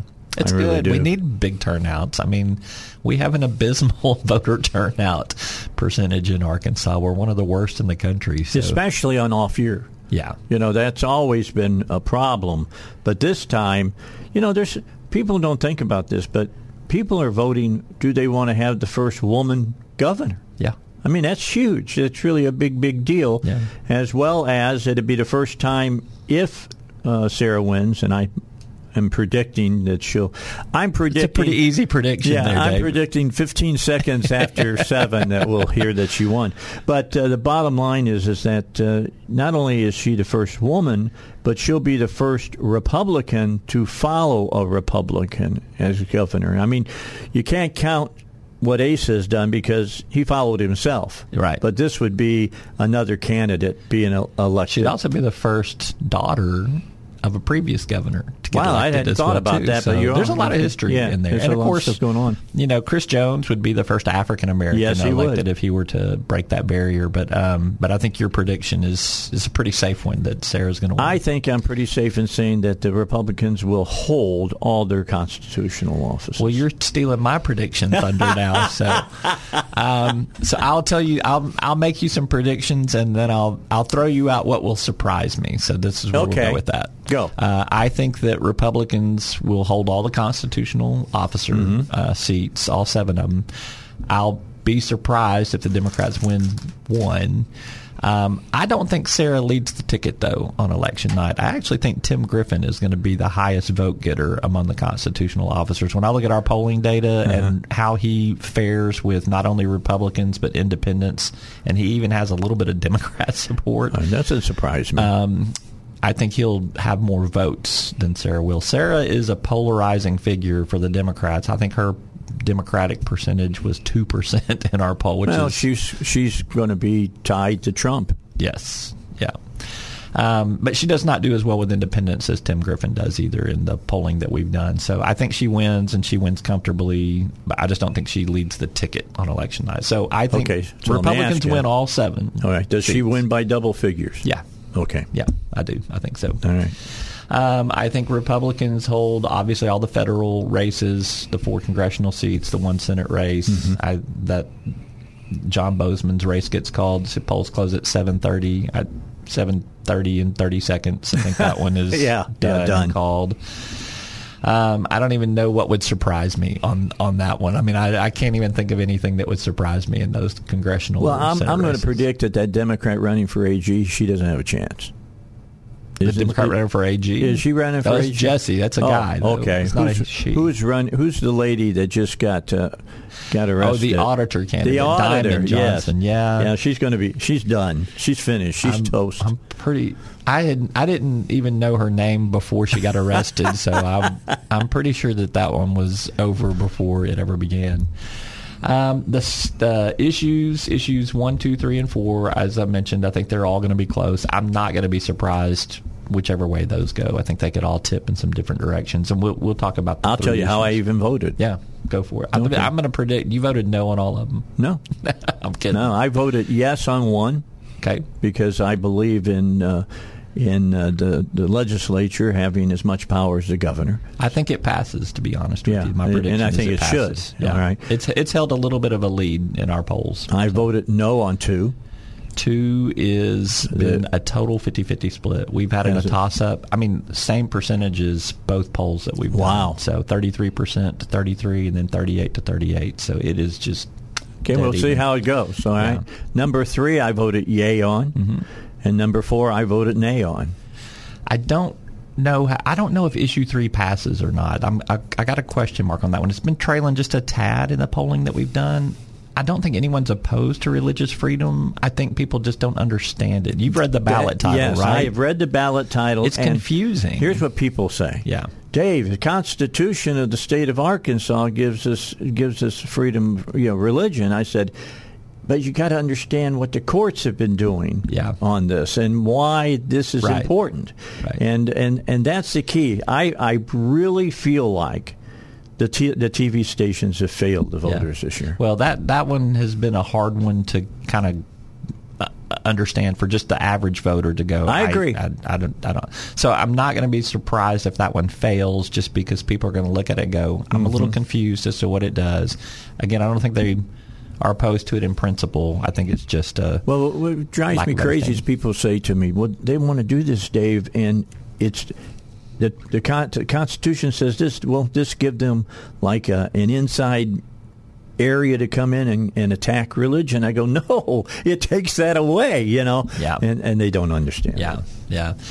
Um, state house, state senate. You're going to have a lot of new faces in there. There'll be almost a third of the Senate will be new, and then almost a third, I think, of the House will be new. And it could be a little higher than that in the House. There's twenty-six members did not run for re-election, so you're going to have twenty-six new members no matter what. Mm-hmm. I think there's only forty-four that are unopposed, so you got fifty-six seats total that are up for grabs, and Um, I think Republicans hold their super majorities in both chambers. I, I just, think they'll I pick up a couple moving. seats in the House and may pick up a seat in the Senate. It's possible. Um, a couple of those are real, you know, competitive. Nail biters. Do what now? Nail biters. Yeah, there's a, there'll be some competitive ones for sure. So what do you think is going to happen at the federal level? U S House? House, U S easy. I think forty-plus seats. You think it goes over forty? Oh, I think it's... It will not be as big as it was against Obama, yeah. which was sixty-two, sixty-three. Uh, but uh, I do believe it'll be bigger than what it was uh, perhaps even on Clinton. Yeah. You know, as far as that's concerned. Now, in the Senate, I know there's a lot of people saying it's a lot closer than, than what they think it is. Uh, I believe that uh, the Republicans are going to win the Senate back. I really want to see them do that, and I... I have a, a very, of course, I'm a Republican, but the other part of it is is that I want to see John Bozeman head of, of the Ag Committee. Yeah, I really do. I want to see uh, our uh, our uh, congressman from the fourth district head of Natural Resources. Yeah. Do you realize how powerful the state of Arkansas will be if the Republicans take the House and the Senate? Yeah. And uh, I think Rick Crawford would be in the driver's seat for getting the House Agriculture Chairmanship oh, well, in twenty twenty-five. Oh, have to, okay, twenty-five. There's some sort of time frame on chairmanships in the House, and whoever's there now rolls off in twenty twenty-five. So. Okay. I mean, this we would be as strong as in with Republicans as we were at one time with Democrats. Yeah. I mean, it's really a, an amazing thing what has happened in the state of Arkansas. I, I will not take all credit for that, but I will take some credit for it. You got to give some credit to Captain America standing behind yeah, you. Yeah, he's so. he's my man. He, he takes care. I also take credit for that guy standing to our left over there. Oh, John Wayne. Yeah, yeah. Oh. Donald Trump. Oh, got it. And of got course, it, and behind the flag, and I got to get a, a one by one board to put behind him. I've got my uh, Ronald Reagan back there as well. Yeah, you need to bust him out. I need to get him out. I got. Uh, I will promise everybody he'll be out for uh, uh, election night. He'll okay. be there. He'll be there. Let's take a break. We got to get that in. Uh, don't forget about Hillcrest uh, Designer Jewelry uh, at three thousand Cavanaugh, open Monday through Saturday, ten to six. Eric Coleman, a good buddy of mine, uh, just stop in and visit with him. You don't have to call him or anything like that. Just stop in and visit with him. Uh, he's doing some special work for me for Christmas, and uh, I'm doing Stars of David with uh, in the middle of them. There's a...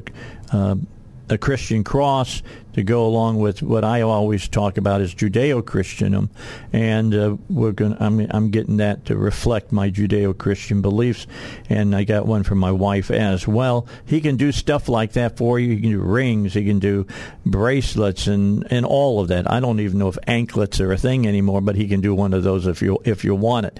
But you just need to stop by and visit with him. Do so. Eric Coleman, Hillcrest Designer Jewelry, three thousand Cavanaugh, right here in Little Rock. Open ten till six. Of course, you could just go to one oh one point one F M and listen to me live. I mean, you could. I just it, radio has changed so much since I got involved with it that it's amazing to me that there's like nine million ways to listen to the show. It's really amazing. It's good. It's just like, you know, banking. You just however you need to. Bank. You I agree. You got a way to do it. And however, you need to listen to Dave Ellswick. Now you got a way to do it. So. All right. So Roby Brock is here. I'm really happy to have him here. We we haven't had him on in quite a while, and it's good to have him here. Probably because he had as much problem as I did finding me on the radio there for a while. But now I've been here now with Salem for uh, seven years. So it's been a while, and people know they can come here. Salem is the most conservative radio Uh, ownership in the country. There's no doubt about that. You know where you're located here. My father used to have uh, an, his office here on the ninth floor. Okay, was he on this side of the building? He was on that side of the building over there. I'm no, pointing facing towards uh, the north. He yeah. was north is where he was. He's looking down at yeah. uh, the high school. The high school. Yep. Okay. It's always good. All right. So it's good to have Roby here. You know, politics and business and politics. By the way, let me ask you a business question. What happens now this afternoon uh, if the Fed raises another three quarters of a point? I think the stock market probably tanks a little bit because I think they feel like yeah they feel like they're overreacting. I mean, I think there's I think there's some acceptable criticism that the Feds are not waiting to see if the rapid rise that they've done is having the effect that they intended to have. Mm-hmm. I mean, we see some you see home sales slow slowing down, which you knew was going to happen. But, you know, we still have low unemployment. We still have job, I think yesterday. two hundred thirty-nine thousand. Yesterday, the uh, federal report on job openings was ten point seven million. I mean, there's ten point seven yeah. million open jobs in the United States. If they, um, if they would change the, the, the programs that the uh, the government has out there for people to stop working, don't have to work, that right. they get money, you'd see those jobs start filling up. Yeah. Some of it's education and getting them trained properly. You got to have mm-hmm. some quicker ability to do workforce training to get some people, you know, skilled for some of the jobs that are out there. And that stuff changes all the time. So, I mean, you've ever gone to get your car worked on. I mean, it's it's not Rex the Wonder Mechanic that used to work on our no, family truck with a wrench. No, I mean, it is and, not. And sometimes a hammer. I saw him hammering our, our engine one time, and I thought, oh, I don't think that's the right tool. Right. But I'm not gonna I'm not gonna question him. He got it running again. But now it's all. It's heck. It looks like a radio station uh, when you go in there to get your, well, your that's oil why changed. They, you don't so. call them a mechanic anymore. You call them a technician. A technician, because yeah. it's the right term now for them. Yeah. You got to have an almost an I T degree now to work on a car. Yeah. So to answer your question, I mean, I think that they're moving a lot faster than they need to. I mean, I just it, it just like in anything else. If you move too quickly, you're going to make a mistake. If you move too slowly, you're going to make a mistake. As Sheldon found out, you got to find that sweet spot, man. I mean, yeah, yeah. It's not a it's not a pure science by a long shot. No, no, no, no. It's yeah, it's, it's got a lot of art science to it too. So with with that with that said, uh, something that I would love to see happen here in the state of Arkansas is the colleges working with companies. I mean, I'm trying to think who it is in Clarksville. Who's in Clarksville? Uh, you got the University of the Ozarks there. Okay. Or maybe it, it's not Russellville. But anyway. Down in Morrilton, you've got the University of Arkansas Community College there. You there. Go. Yeah, and they, they got a big workforce. And they training. started working with uh, Chesapeake, if I'm not mistaken, yeah. when the when the shale was a big deal. And they were teaching people how to, to work in the shale industry. I think that's we need to do more of that. There's a lot of that going on, though. I would encourage you to do some research and homework on that. I know, like at Pulaski Tech, they partner with DeSoe Falcon uh, on programs. They've got an H V A C program over there to get more H V A C operators Good. out there. I know up in Northeast Arkansas, um, the Northeast Arkansas Community College up there, it's got a big partnership with the steel industry up there. They're training people for the different types of jobs they're going to need in the steel industry. I don't know if you saw or not yesterday, a five hundred million dollars new a mini mill. Mm-hmm. five hundred million dollars is a small steel mill. Yeah, it is. Now, three billion dollars is a big one. So, um, anyhow, I mean, that Mississippi County up there in Northeast Arkansas is the biggest steel-producing county in the country, um, right in Arkansas's backyard. But you got to have the skill set to go do some of that stuff. Those jobs are going to pay one hundred forty thousand dollars a year, Dave. That's incredible. It's it's not like that's it was nuts. When I was in the steel mill. I mean, that's radio money right there. Oh, yeah. yeah, I wish. I wish. No, I, I worked at Inland Steel. That's how I made my way through college. Okay. And uh, I worked in the open hearth. There's yeah. no such thing as the, quote, open hearth I used to do. Uh, used to do. Now they got the oxygen furnaces and all that stuff, and you don't have to go knock the bricks out of the furnace and all of that like I did. Yeah, I'll pass on that. I just was lucky enough to work at Wendy's as a fry cook in my first job. So that's not uh, too bad. And dishwasher. I was what better at dishwashing than I was at cooking fries. You should have been in uh, a part of the country where it was White Castle. You should have been making White, White Castles. That's that's what you have to. But the community colleges are doing a lot. There is a lot of workforce connection at well, many of them. So I, I think they need to do a better job of publicizing what they're doing. Well, yeah, because I don't know nothing about but there's it a, at there's all. A, there's a lot going on. There's a lot of uh, communication going on in that respect. So. Okay. Well, maybe they should be talking to us about people in, in communications that they might I'm use. Them, I'm going to get them lined up for you. There you so. go. I, I need you another job like, when I retire. You could do like retire. one a week or one a month. Just get a different community college to phone in and talk to you about. And I would. Doing. I mean, yeah. I, I have uh, uh, Harding on constantly on my show because they are doing so much as far as uh, advanced degrees that they're becoming a lot like the East Coast with, uh, you know, the Harvards and all the rest of them. Yeah. They really are. U A L R's got some major stuff going on in cybersecurity. They're partnering with the Air Force Base over there on some stuff that. Then I got a call. Under the, they won't talk. Uh, the Air Force Base won't talk about it, but I think they're doing some stuff worldwide out of that Air Force Base over there related to cyber intelligence. All right. We'll talk more, but we got to get to the news. Let's do that. Find out maybe what's going on with the Fed. That's coming up next here on the Dave Ellswick Show on one oh one point one. Roby Brock is in the studio. You know him, Business and Politics, the magazine, the television show. Uh, the only folks that you can find out anything about what's going on in the races because they're about the only people who, who poll anybody uh, here in the state. Uh, I'll hear things from candidates and stuff who have done independent polling. Right. But what I've always said about independent polling that you got to make sure about is that, you know, they're not telling you what you want to hear because they want your money. Yeah. You know, we've been doing our polling uh, for twelve years now, so we've got a pretty good body of work to kind of look back at. And I know people question pollsters all the time, and there's a lot of things that we do to try to make sure that we're getting good data um, and really kind of looking at, you know, the samples that we get. I can mm-hmm. tell you just this last election cycle, this current election cycle, we got a, a sample. We, we did a poll, and we, put, and we got the results back. And there were just a couple of things that were so out of the ordinary from what we typically see, at least in the ranges that we typically right. see, that I, I didn't trust them. I didn't trust the poll results. Thought um, they were outliers? Yeah, and and just because the, the demographics were so wonky. Um, so we chunked it and went back out in the field and did another poll with a new sample and got some somewhat different results, but the sample looked a lot more like what we typically see in terms of age and ethnicity and party affiliation um, and gender, college education versus um, you know, high school education. They're just when you start getting some things and you have to wait a little bit to get your numbers a little bit more accurate. If you um, if you see some things that are out of whack, it just. I, And that's only happened once before. I'll tell you that story because it's a great one. Uh, back in twenty ten, when the Republicans first started making huge gains in Arkansas, yep. You'll remember that. So we polled the first congressional district right after the um, Democratic primary had finished. So July, I think, of that year. Rick Crawford had won against Prinsella Smith, I yep. think was her name. Yep.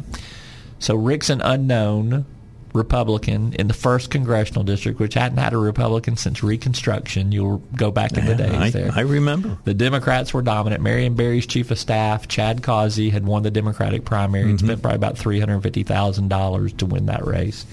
And we came out with a poll that showed Rick Crawford up sixteen points over Chad Causey. Mm-hmm. And I was like, there's no way in hell I'm letting that thing out. That we, right. will, we will get laughed out of the state of Arkansas. We were only in like our, the, I, we were barely a year into our polling.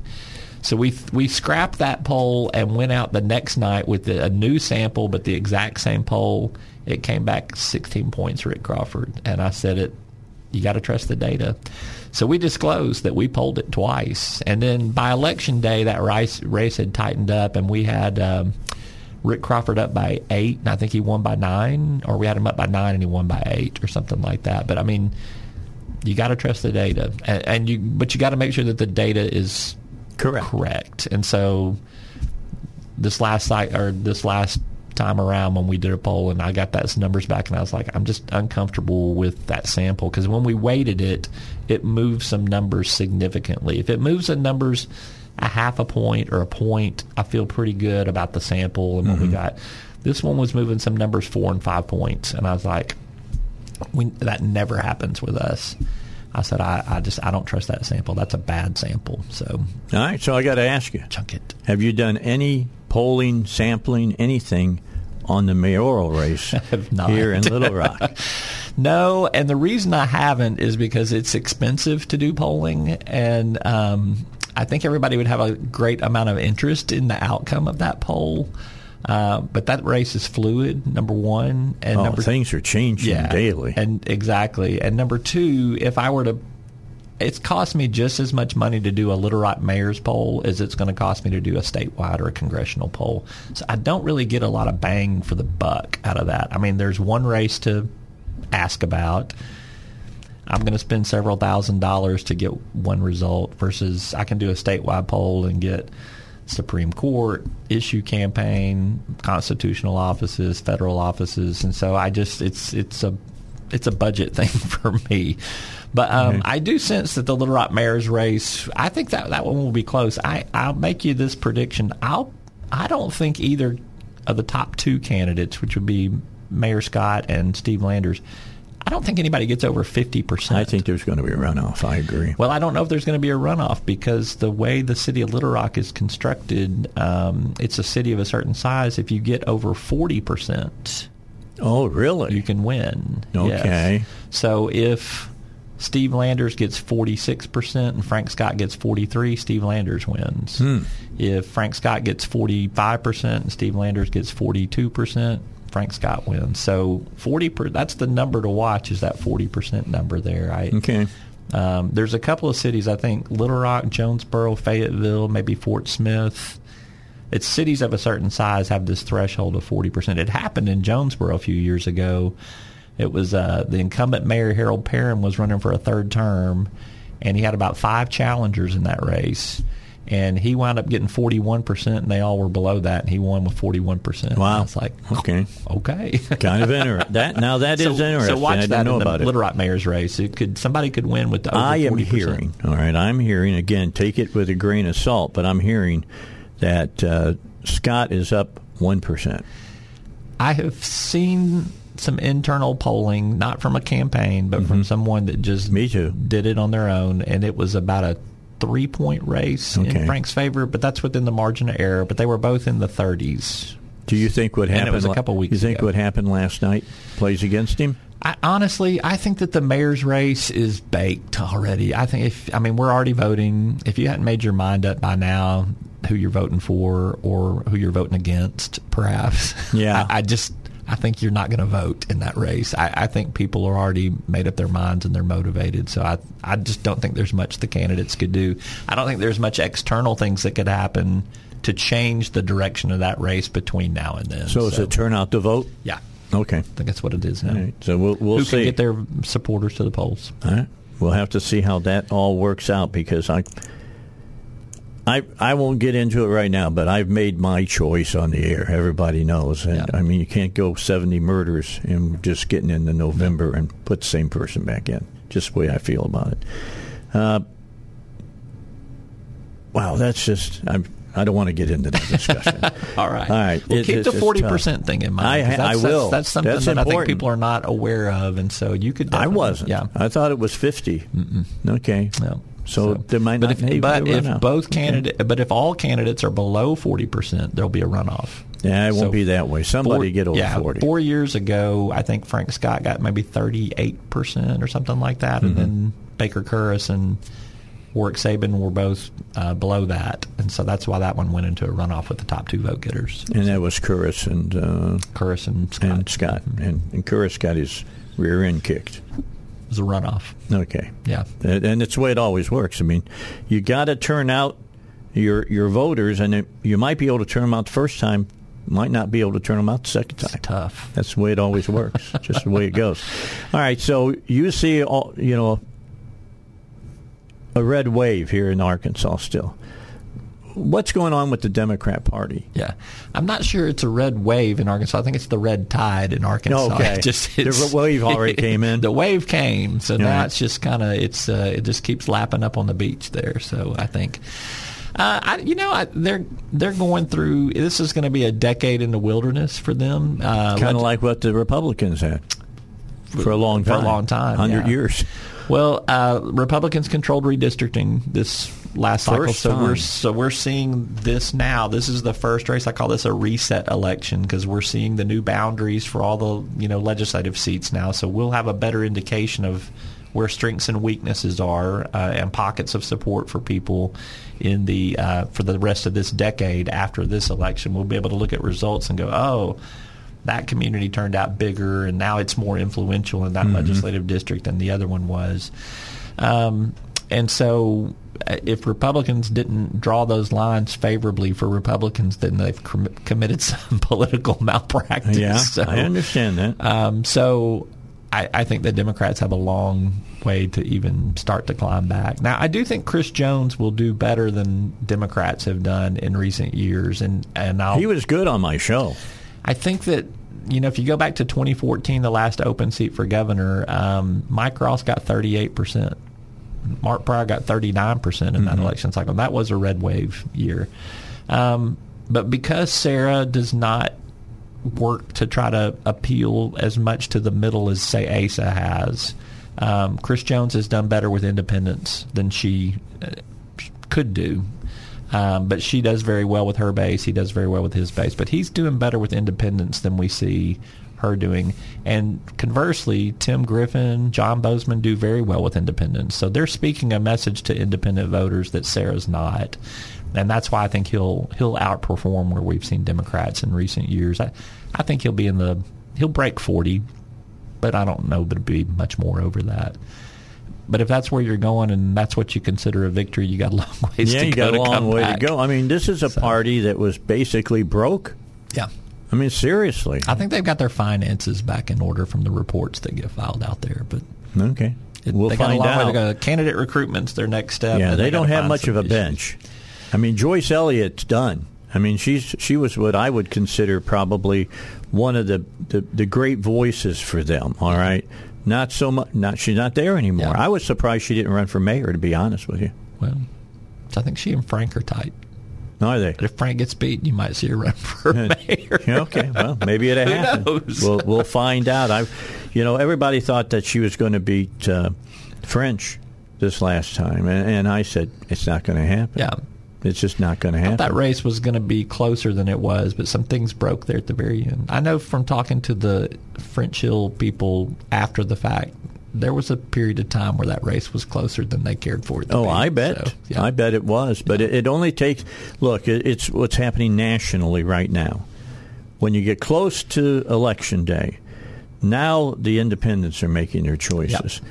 And from what I can tell – and I'm, I'm going to tell everybody I think we win the House and I think we win the Senate because the independents are breaking towards Republicans. I think the headwinds are moving for Republicans nationally. I yeah. agree with you on that. I think so. that it's going to it's it's not going to be as close as I think Fetterman's going to lose. They were already going that way in Arkansas, though. Oh well, yeah, we we made that decision. There were some a long gale time force ago. winds already blowing in the Republican yes, direction. Yes, the hurricane Arkansas, came so. back yeah. in twenty ten. All right, it's uh, nine forty-seven. We've got to get one more break in, and then uh, we'll come back. I want to talk to Roby Brock some more. I'm going to try to make this kind of a, a quarterly thing and try to get yeah. you on I'm and have you come on. More and than talk happy about to do it. It, it would be Not great. I got to bring Famous you. Amos chocolate. No, chip you don't have to time. bring me cookies. That's not necessary. They're freshly baked and delicious. Yeah, they are, but they're not really Famous Amos cookies anymore. All right, we will take a break. We'll come back. Don't forget about uh, East End Towing. No matter what the problem, they can get you off the side of the road if you're in your car. They can get you out off the side of the road if it's your trailer with your boat on it, if it's, it's your uh, camper, or if you're driving your camper, all right? They can get you off the side of the road. And they also want you to remember that if you see those yellow-orange lights flashing, get over on the other side of the road. Give those guys that are trying to hook people up and get them off the side of the road that they've got plenty of room to do their work and they don't have to worry about, you know, getting dirt off your car on the seat of their pants. Uh, call them at five oh one, eight eight eight, eight eight four nine. I've used them twice. They were fantastic. five oh one, eight eight eight, eight eight four nine. That's East End Towing. Finish this up. Roby Brock got just a couple minutes. He's got another appointment coming up here in just a few seconds. So before I let you go, one of the big issues I see coming up in January is going to be education. Do you think that the governor, who has said that she's all about school choice and she's for universal school choice. She's got a person from Arizona on on her staff. Do you think they go for the whole ball of wax? Have you already declared her the governor? The yes. election hadn't finished yet. Yeah, I know. I've already declared her the governor. Uh, yes, I do think that you will see a lot of conservative education policy in this next legislative session. I think that the, I think you're going to see a bigger voucher program. I think you're going to see merit pay for teachers is going to come through the pike. I don't know what that's going to completely look like, mm-hmm. but I think that's going to be a big Uh, component of it, and uh, I think you're going to see some pretty massive changes on the education front, because not only I think because if Sarah's governor, that's going to be something that she's going to be supportive right. of, but there is a big legislative contingency up there that's ready to pull the trigger on that. I'm not saying Asa's dialed that back. I just think this is something that Sarah wants on her resume, and I think they're going to feed it to her uh, through the legislative branch. I, I agree, and I'm trying to get that lady from uh, who was the Uh, secret, what was she? Was a second chief, chief of staff or something for Ducey out in Arizona, and have her come on and talk to us. As Ducey said, we went zero to a hundred. She may not come on till after November eighth. I already, I've already told people that's what would happen. It would happen after the election. Yep. And I would be waiting to see her. Hey, uh, Roby, I'm glad that you could come in. We'll do it again. Good to be we with you. We need to do it before January, because we yeah. can talk about what the session is going to look like. We know they're going to look for tax cuts. I know they're going to be. And you won't hear the word voucher anymore. It's a, it's education savings accounts, okay. E S A. That's what uh, what you're going to hear of. There'll still be some people calling them vouchers. Oh, the so, Democrats yeah, will yeah, definitely, exactly. and, and the teachers' union will be, and the superintendents will be. There you go. But I'm going to fight all of them. I'm looking forward to it. Well, I'll be doing a lot of pre-session agenda looks, so uh-huh. I'm going to be looking at a lot of different groups that are going to be up there lobbying on some different fronts, and so we'll we'll be putting some news pieces together that will Um, offer some folks the opportunity to talk about what it is that they're planning on to do for, across the political spectrum. Good. So there'll be some – so I, I think people need to know what's coming and what to prepare for, whether that's proactively or defensively. One of the two. So I'm, I'm looking to put that out there as a pretty neutral news source. So. Okay. Well, we'll sit it at that right now.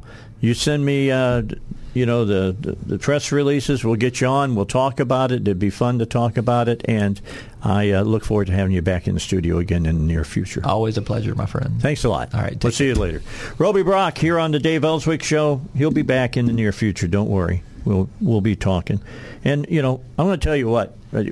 We don't see eye to eye on politics, but that's okay. Do we not? Yes, that's okay. It's all right. I just see whatever's going on out there. I know you do. You're probably, as far as I'm concerned, one of the most real reporters that are still out there. I appreciate that. All right. You're not an agenda guy. All right. And I, I honestly I have not. real problems I'm, about yeah, that. Yeah. I seriously, to me, it's I just want to know what's going on. So, yeah. And uh, because that's what I'm trying to share with our audiences. This is what this person believes. This is what I'll have Dan Sullivan on, and I'll have Joyce Elliott on, and it does. I just want to hear where they're going with their um, with their bills and what they've got, you know, lined up. So. I should get Joyce on again, because I look, I put Democrats on as well as Republicans, mm-hmm. but I should get her on just to see what she's saying about her future. I really want to know what yeah. she what she's got in mind, you know. She'll tell you. I know she will. She's really good about that. I like Joyce. I'm a, I'm a, I'm a fa- I'm not a fan uh, politically of her, but I'm a fan personal. Yeah. As far as well, that's the way it should be, though. I mean, people, we got to get politics. Don't need to be, you know, do or die. It I, needs to be. Look, I don't walk spirited. around with a hammer. Okay, right. Just want everybody to know that, that that's so not what I do. Nickname Thor does not apply to you. You're Captain America. Yeah, yeah, you got that right. I try to give you as much information as I can, so you can make a really good decision as far as that. It. And I'll tell you that mine is basically going to lean heavily right. So I mean, they don't call for the right for nothing. I mean, right is right, right? Okay, so we'll leave it at that. Thank you, Dave. I'll let you get down. All right, all right. We'll talk to you later. All right, uh, tomorrow we've got. Let's see, it's a Thursday. Thursday, so Duck is going to stop by. Uh, Hans Spakowski is going to join with us from the Heritage Institute. We're going to talk about election integrity uh, tomorrow with him and uh, see what he has to say.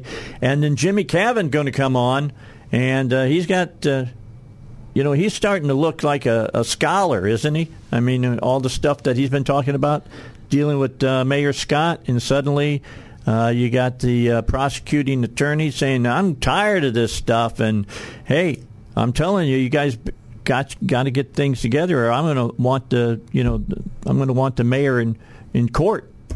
I mean, I, I hope Scott takes that seriously, because Larry Jegley, I know that he won't be there in January, but if it, if he can drag you to court, he will. It's a, that's a man that I have a lot of respect for, uh, as well as is Larry Jegley, and and yeah, he's a he's a Democrat, but I do have respect for him, just like I did for Doc.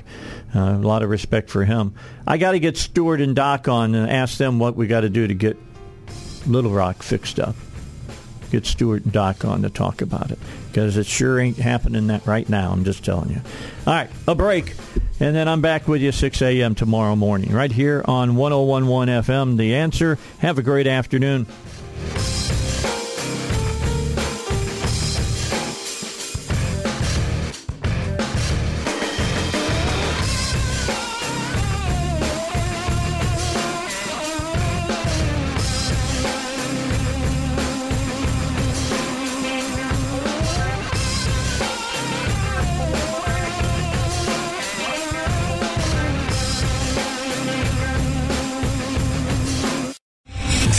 General Michael J. Flynn, head of the Pentagon Intelligence Agency, knew all the government's dirty secrets. He was one of the most respected generals in the military. Flynn knew what the intel world had been up to. He understood its funding. He ordered the first audit of the use of contractors. This set off alarm bells. The explosive new documentary, Flynn, Deliver the Truth, Whatever the Cost, and covers the facts behind this scandal. Flynn told the truth. He was the most dangerous person for Donald Trump to hire. I find out the worst enemy that I'm going to face in my life is right here in America. They took my assessment and they wanted me to change it. And I was like, I'm not changing it. They had to get rid of Flynn. With in-depth interviews, archival footage, and never-before-seen personal records of the man behind the headlines. I just felt like I was drowning. Flynn, Deliver the Truth, Whatever the Cost. Available now. Watch it today. Go to Salem Now dot com. Salem Now dot com.